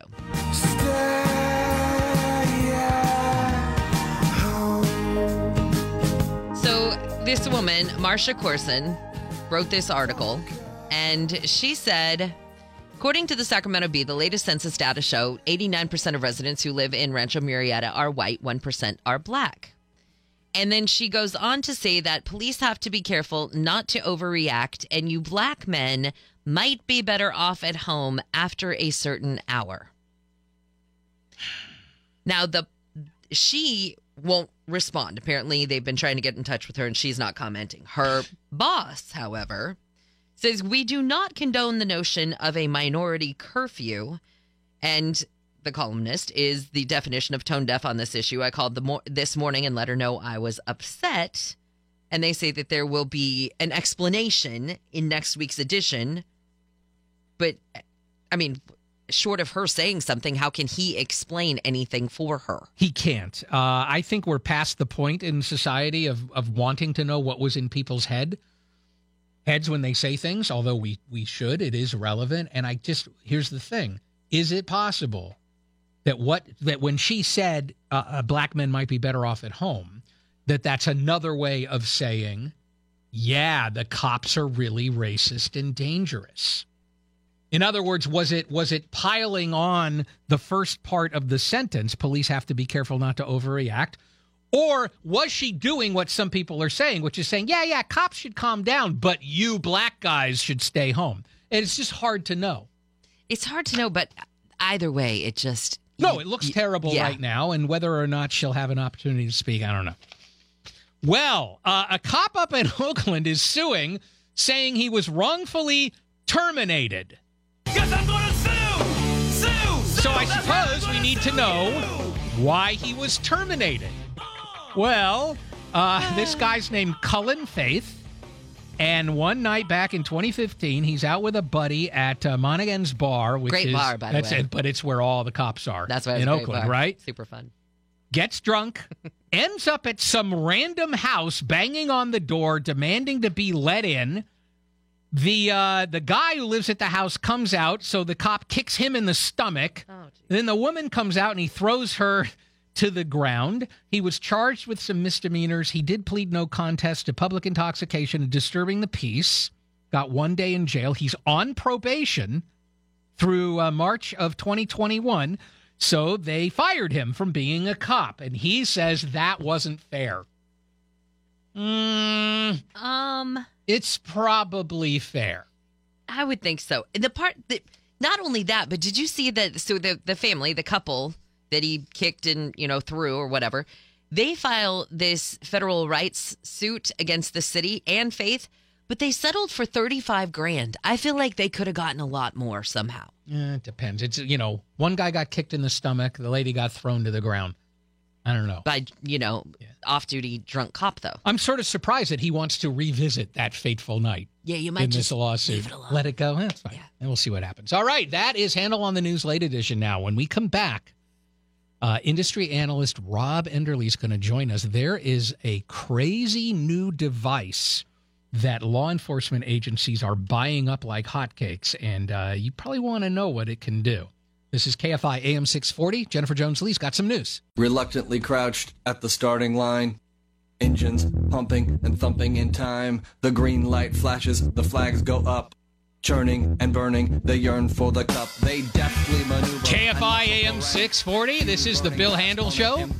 Uh, Bill is off today giving the keynote speech at the San Bernardino Sheriff's Conference. Photos of him there on our Twitter and Instagram at Bill Handel Show.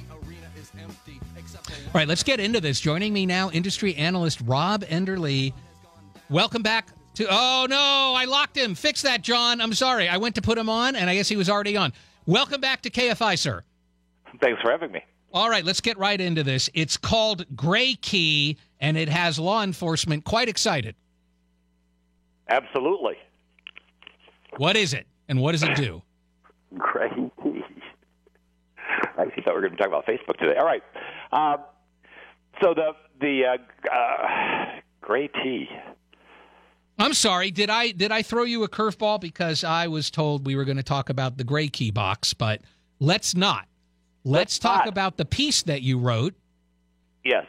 You have a bold uh, prediction, which is that something's going to happen with Facebook and Google in the next five to ten years. Yeah, I think they're going to be they're going to become nationalized.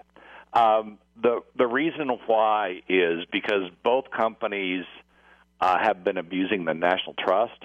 Um, uh, Google certainly was engaged pretty heavily with the Obama administration and the underlying belief that they had had Im- an adverse impact on an adverse impact, but an impact on the elections beyond what folks thought were reasonable. And clearly, they were embedded so much with the administration that they avoided their antitrust uh, repercussions. Facebook didn't quite have those connections. A different set of circumstances, but clearly now being held up as uh, changing the latest election uh, towards Trump with Cambridge Analytica, and um, and on paper, uh, the U.S. government owns them now because the fines connected to their FTC consent decree um, mathematically exceed a trillion dollars, which is more significantly more than the total assets they have. Now, currently, the plan is not to shut them down or take them over. Though I should point out, if it was you or me, and we incurred fines more than the money that we had, we'd probably be looking at a, a, a living underneath a bridge or a curb uh, the following week. But the big companies have certain privileges that we that we don't get. But in any case, the the underlying problem is that both firms, and this came up in the book technically wrong, um, tend to take their users for granted. More than that, they tend to they tend to harvest their users. They think of us as product, not customers, and the end result is they tend to tend to abuse us and, and abuse us rather significantly. So the so the my belief is is as this goes on and as these behaviors continue to aggregate, uh, the government will come around to the idea that this information that they've been harvesting, if it belongs to anybody other than us, it probably belongs to the government, and the government will there, thereby either nationalize it or put it under so many controls that effectively uh, these these firms will become utilities. And uh, much like a power utility, become heavily regulated. And you, and you have an idea, and I don't know how many people share this idea that in some ways that all of this uh, accumulating of data by these companies is in a way more powerful than if they were getting a bunch of nuclear bombs.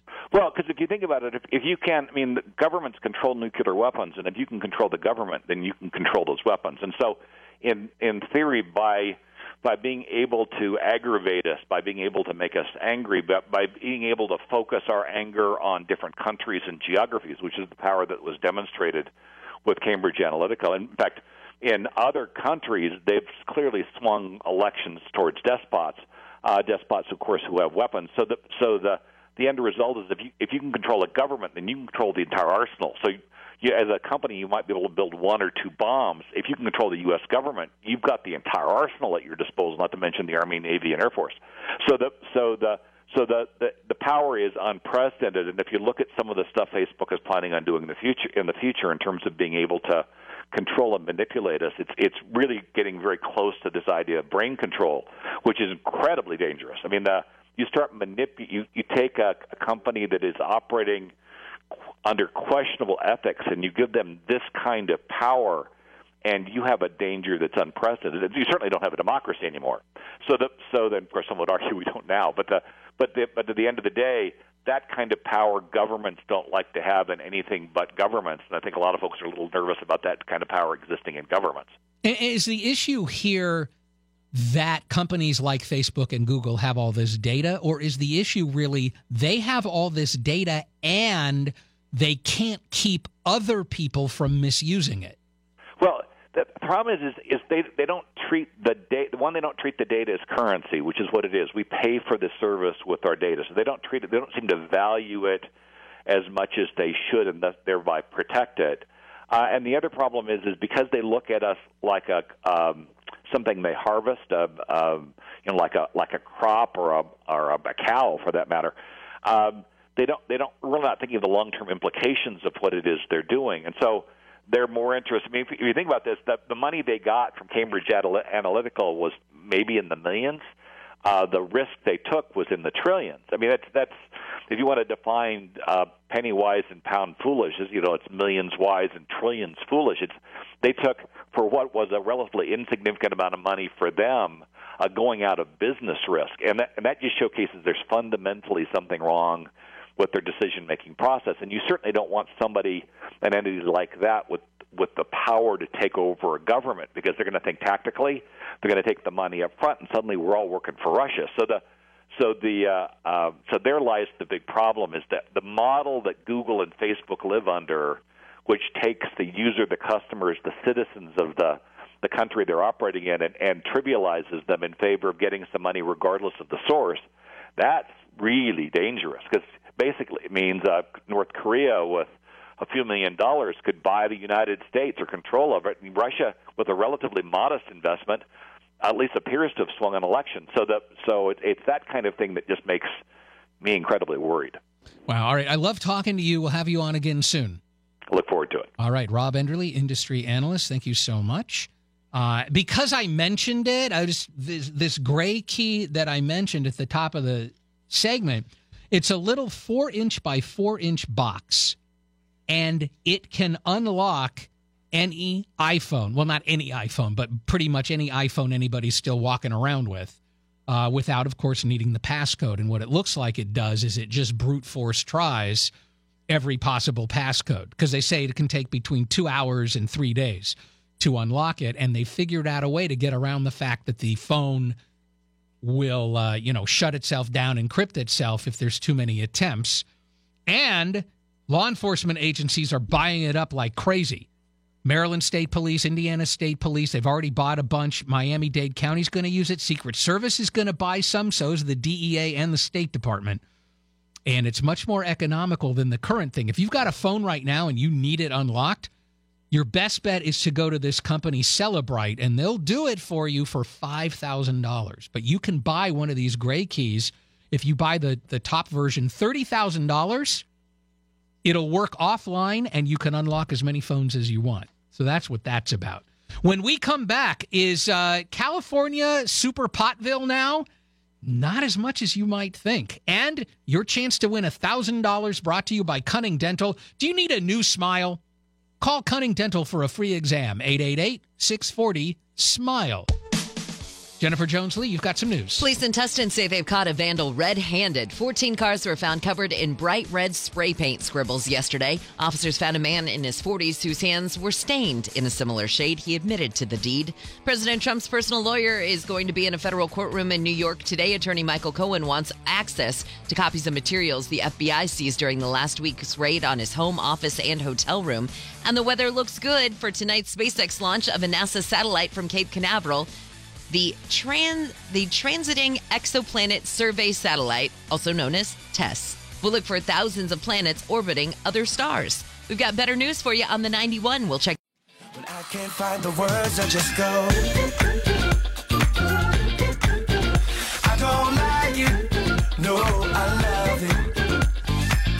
KFI AM 640. This is the Bill Handel Show. Bill's back tomorrow. He's giving the keynote speech the San Bernardino Sheriff's Conference today. Photos of him available on Twitter and Instagram at Bill Handel Show. Now, your chance to win some cash. Your shot at $1,000 now. Text the keyword money to 200 200. You'll get a text confirming entry plus iHeartRadio info. Standard data and messaging rates apply. That's money to 200 200. The winner is notified with a phone call, which you must answer, like Denman in La Habra did. He won $1,000. Next chance to win, next hour. All right. Uh, the San Jose Mercury News has done some extensive study of uh, what's going on with pot in this state.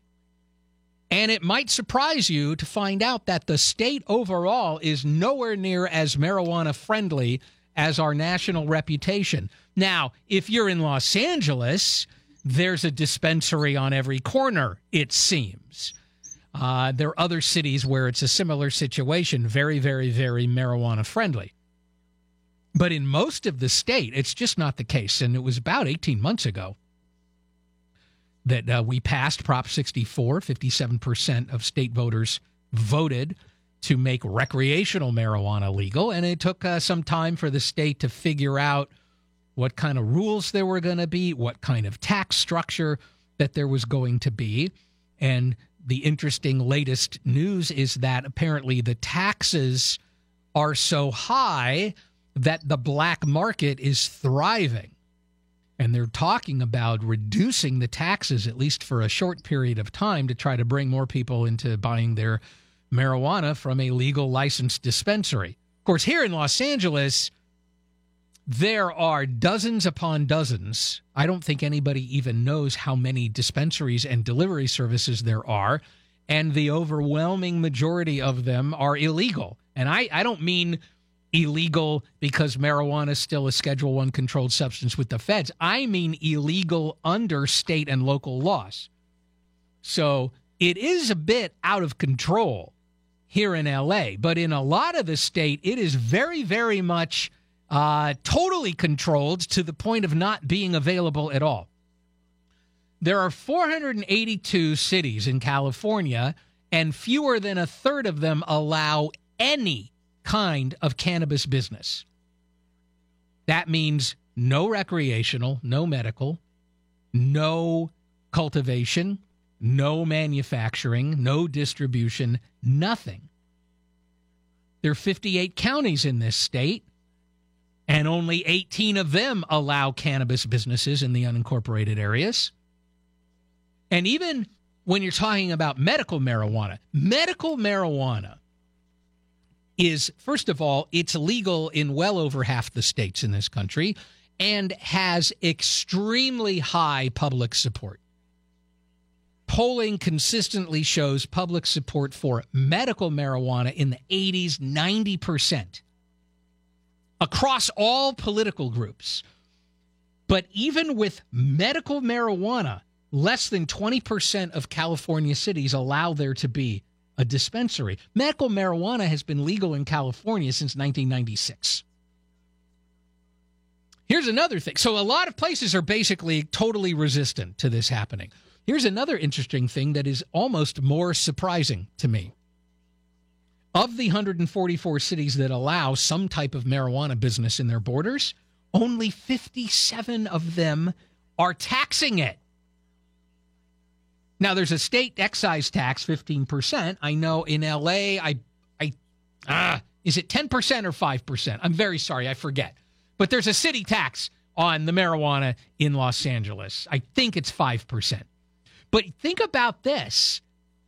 What kind of a city government votes to allow medical marijuana businesses or recreational businesses and then says, nah, we're not going to tax them at all. And I guess you could look at it two ways. One of them is, wow, what a dumb missed opportunity for some additional revenue for your city. And maybe the other way of looking at it is, what a business friendly decision to make that we're going to let you open up in our city and we're not going to try to take anything out of your pocket.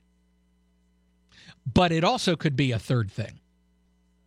Under Prop 64, uh, let's say you're a city and you can, you can vote to allow marijuana, but if you want to tax it, you have to get the voters in your city to approve whatever your tax scheme is. So maybe some cities just haven't bothered yet getting around to holding a special election. It's also one more interesting thing, and that is that the state law basically says anybody can grow up to six plants for their own use. But there are some cities, not a lot of them, but there's some cities who have said, we don't care. We're not even going to allow you to grow it under the state law, which they're not really supposed to be restricting, but they are. And Jennifer Jones Lee, I don't know if either of these cities ring any bells with you. I know you're from farther north than me. Yeah. Gridley in Butte County. Have yes, you ever heard? Yes by Chico. You have, okay. Yep. And Montague? Yeah, also kind of that same area. I and think. so knowing what you whatever little or much you know about them, does it surprise you those are two cities that have said we're not even going to allow what the state law says we have to allow? No. Doesn't surprise They're very small. No.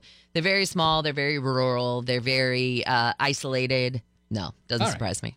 Uh, when we come back, a federal judge has just ruled that the Second Amendment does not apply to so called assault weapons. And uh, I want to give you a little history of how we even got to the point of having something called an assault weapon. It's KFI AM 640. Jennifer Jones Lee, you've got some news. I, I think I misspoke. I think Montague's up in Siskiyou County, right? I think. All right. You are correct.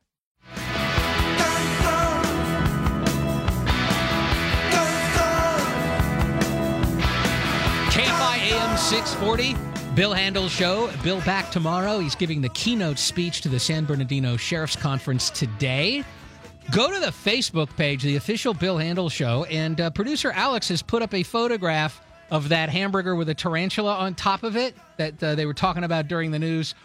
Even though I know that you can get an image in your head of a hamburger with a tarantula on top of it, and yet when you see it, you will still be disgusted beyond what your imagination was.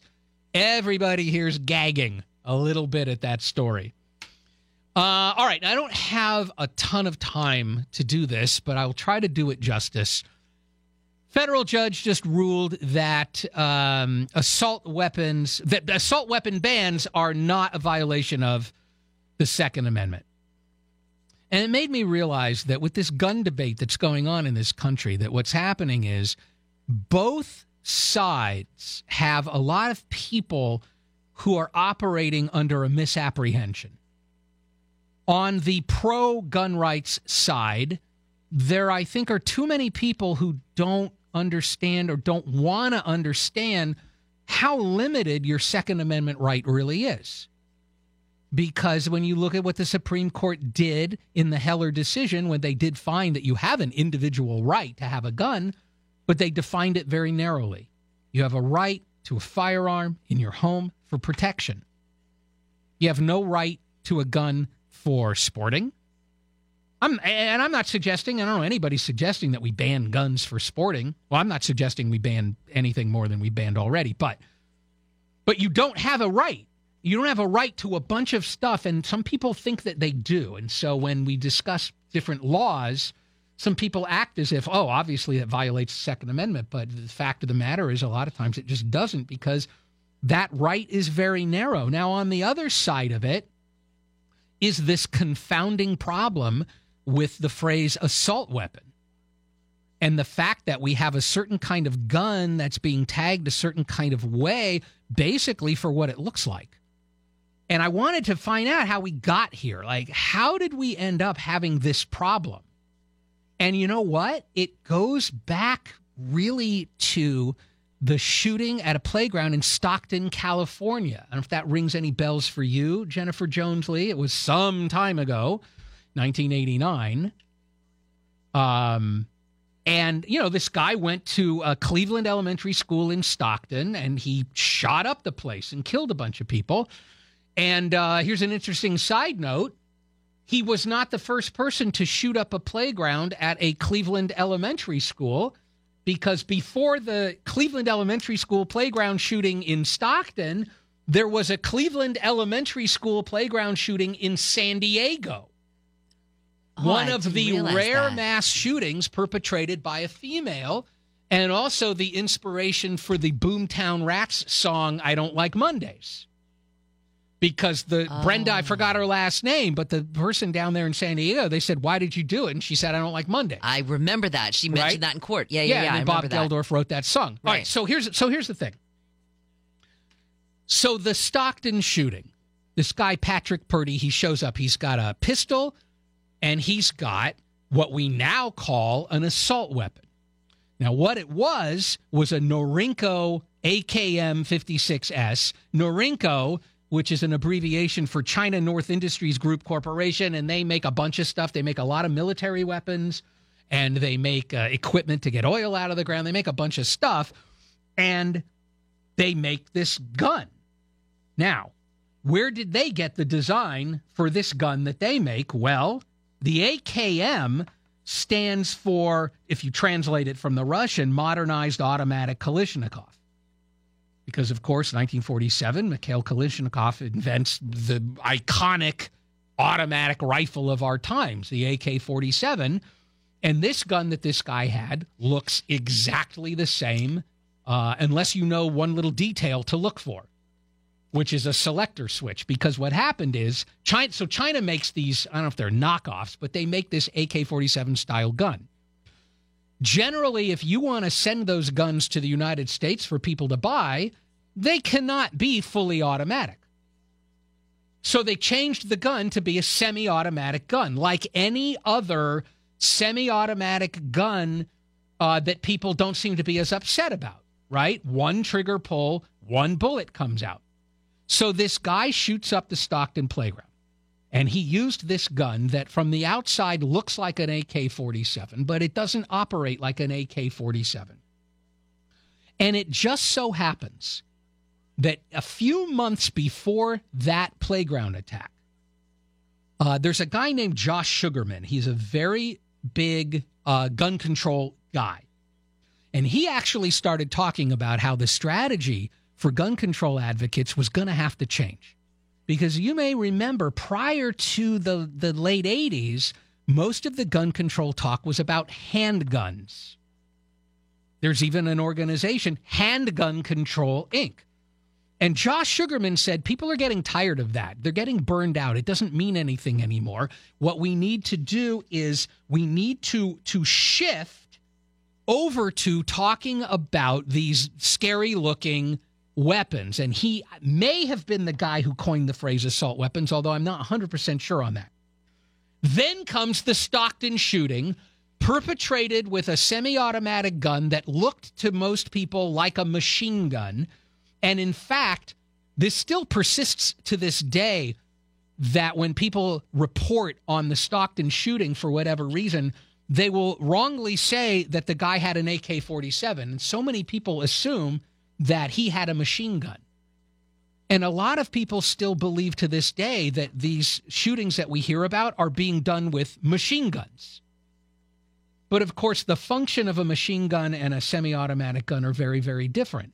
And so, in essence, what's happened is that these semi automatic rifles have been thrown in the public's mind into the same group as hand grenades and machine guns and uh, sawed off or short barreled shotguns.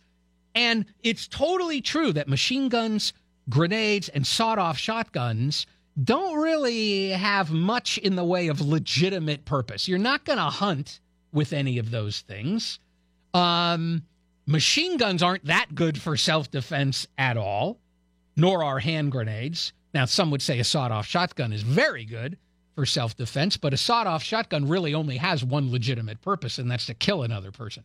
So that's why now, because people pro gun seem to think that the Constitution gives them more rights with regard to weaponry than it than it has been found to give you, and that people against guns are sometimes operating out of a real confusion about what these so-called assault rifles are uh, it's very hard, I think, to reach any good solutions because everybody's just arguing about these points and they don't have all the information.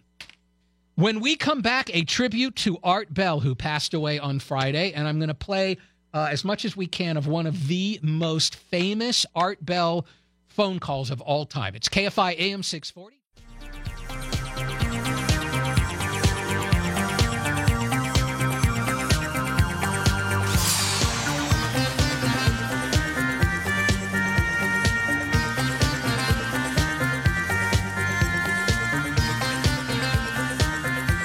KFI AM 640. It is the Bill Handel Show. Uh, Bill is back tomorrow. Today, he's in San Bernardino giving the keynote speech to the San Bernardino Sheriff's Conference. There are photos of. Are there any photos of him on Facebook yet? Okay, we'll put some photos on Facebook, but there are already photos of him out there on uh, Twitter and Instagram at Bill Handel Show. And if you want to look at something on Facebook that's up there right this second, go to our Facebook page, the official Bill Handel Show, and uh, there's a very tantalizing photograph of a hamburger with a tarantula on it. On purpose, not a hamburger and a tarantula crawled up from the ground and got on somebody's hamburger, but a restaurant that's uh, serving that. It's very disgusting. Art Bell passed away on Friday at the age of 72. He was the host of Coast to Coast AM for many, many years. And I don't think that his influence on radio, particularly late night radio, but all of radio could be ever understated. And uh, Coast to Coast AM, of course, still airs here on KFI with George Noory and a, a show that has focused to such a great degree on paranormal things and a show that has people listen to it sometimes for very different reasons. There are many people who listen to Coast to Coast AM and they listen to it because they feel that it's really the only show, or certainly the only prominent show on the radio that covers topics that the rest of the media ignores. Things like UFOs and abductions and crop circles and technical remote viewing and so forth. There are other people who listen to Coast to Coast who are, uh, to be charitable, extremely skeptical about all of those topics, and yet they can still enjoy listening to it uh, as a wonderful entertainment. And the thing that I loved about Art Bell in terms of hosting that show, because I think if you host that show, you, you have to kind of decide what your attitude is toward the subject matter. And not only did you have Art Bell and you had George Noory, and there are many, many hosts that fill in or that cover weekend shifts. So there's there's at least a dozen people that I could name that have hosted that show. And their varying degrees of acceptance or skepticism of what they're talking about. Art Bell managed to walk the perfect line between not not really poo-pooing the stuff, not presenting these things for ridicule, but also not slavishly assuming that it was all true. And I think that Art Bell hosting that show allowed people to listen to it who believe that all of those things are true, and people who think that it's um, preposterous and that it's BS to still listen to that show and enjoy it as an entertainment because of the way that Art Bell handled it. Now, this is what I would like to do, and hopefully this will work uh, technically. One of the very most famous phone calls to that show is one night, I think it was in 1997. A guy called in uh, who said that he had worked at Area 51 and he sounds extremely scared. And then something else happens. So uh, let's listen now. Line, you're on the air. Hello. Hello, Art. Yes. Hi. Um, I, I, I, don't have a whole lot of uh, time. Um, Well, look, let's begin by finding out whether you're using this line properly or not. uh, Area, Area 51. Yeah, um, that's right. Were you an employee or are you now? uh, I, a former employee. Former um, employee. I, I, I was let go on a medical discharge about a week ago, and and I, I've kind of been running a, across the country. Um, oh man, I don't know where to start. They're they're uh, they're, they're, gonna um, they'll triangulate on this position really really soon. So you can't spend a lot of time on the phone. So give us something quick. Okay. Um. Um. Okay. What what we're thinking of as as aliens are they're uh, they're they're extra dimensional beings that an earlier precursor of the um, space program made contact with. Uh, they they are not what they claim to be. Uh, they have infiltrated a lot of uh, uh, a, a lot of aspects of, of, of the military establishment, particularly the Area 51. Uh, the, the disasters that are coming, they the, the military. I'm sorry, the, the government knows about them, and th- there's a lot of safe areas in this world that they could begin moving the population to now, Art. But they're not doing. They're not doing anything. They are not. They want the major population centers wiped out so that the the few that are left will be more easily controllable. Discharge.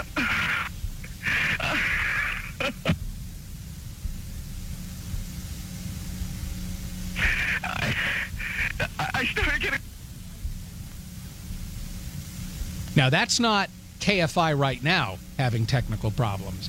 That's what happened during that call. They were knocked off the air. Um, within a few minutes, Art Bell came back on to talk about it, but it was a. They still to this day don't know what happened. That the show started cutting out and then was knocked completely off the air. Was it real? The debate rages to this day about whether that phone call was real from a sincere person or whether it was somebody goofing around or whether it was a plant and whether or not some of the things that happened on that show were planned as a kind of theater of the mind. Um, I have a recollection that that somebody claiming to be that guy called the show again sometime later and said that it was a hoax but people are not sure that the guy who called and said that was me and it was a hoax is in fact the guy that called. And I think the point is this whether you believe in these various topics that show covers or you totally don't believe and you think it's all just silly, Coast to Coast AM, particularly under Art Bell, was always fascinating and entertaining and truly what radio was meant to be, which is a way into your imagination. Art Bell dead at 72, and he will be missed. Shannon, hello and welcome back from wherever you were for so long. Uh, Hello? Yes. Is hi. it? Yes. First try. Hi. Good to see you again. Good to see you too. It's good to be back. And what's coming up on the big Gary and Shannon show with Gary and Shannon? What isn't coming up, Wayne? We are going to cover everything. Did I tell you that I just came from the land of $12 massages? Pacoima? Yes. yes. You were in actual Thailand, were you? Well, I was in actual Thailand. A lot of stories. Uh, our guide pulled a gun on us at one point. So, Ooh. yeah, good stories from Thailand coming up. Also, Gunnery Sergeant Hartman has died at only 74 years old. We'll pay tribute to him. Eric Garcetti is getting set to do his State of the City speech in moments.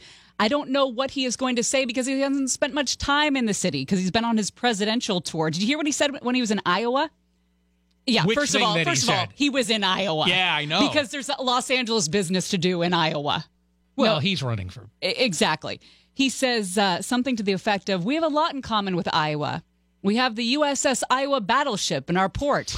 It's like, okay, it's like Sarah Palin, right? What are you doing? What are you doing? What You're supposed to be a. Rhodes Scholar. What a dope. Anyway, how about those live? How about those Pacoima massages? Are you going to take his uh, State of the City address live? God no. I don't think we can. love everybody too much to run think- that thing live. I was going to say you can't really broadcast it because people will die from Exactly. choking on their saliva from laughing at this. We're going to much. roll on it, extract the hot spots, and bring those to you coming up in the 11 o'clock hour. Sounds fantastic. All right, Gary and Shannon coming right up. This is KFI AM 640.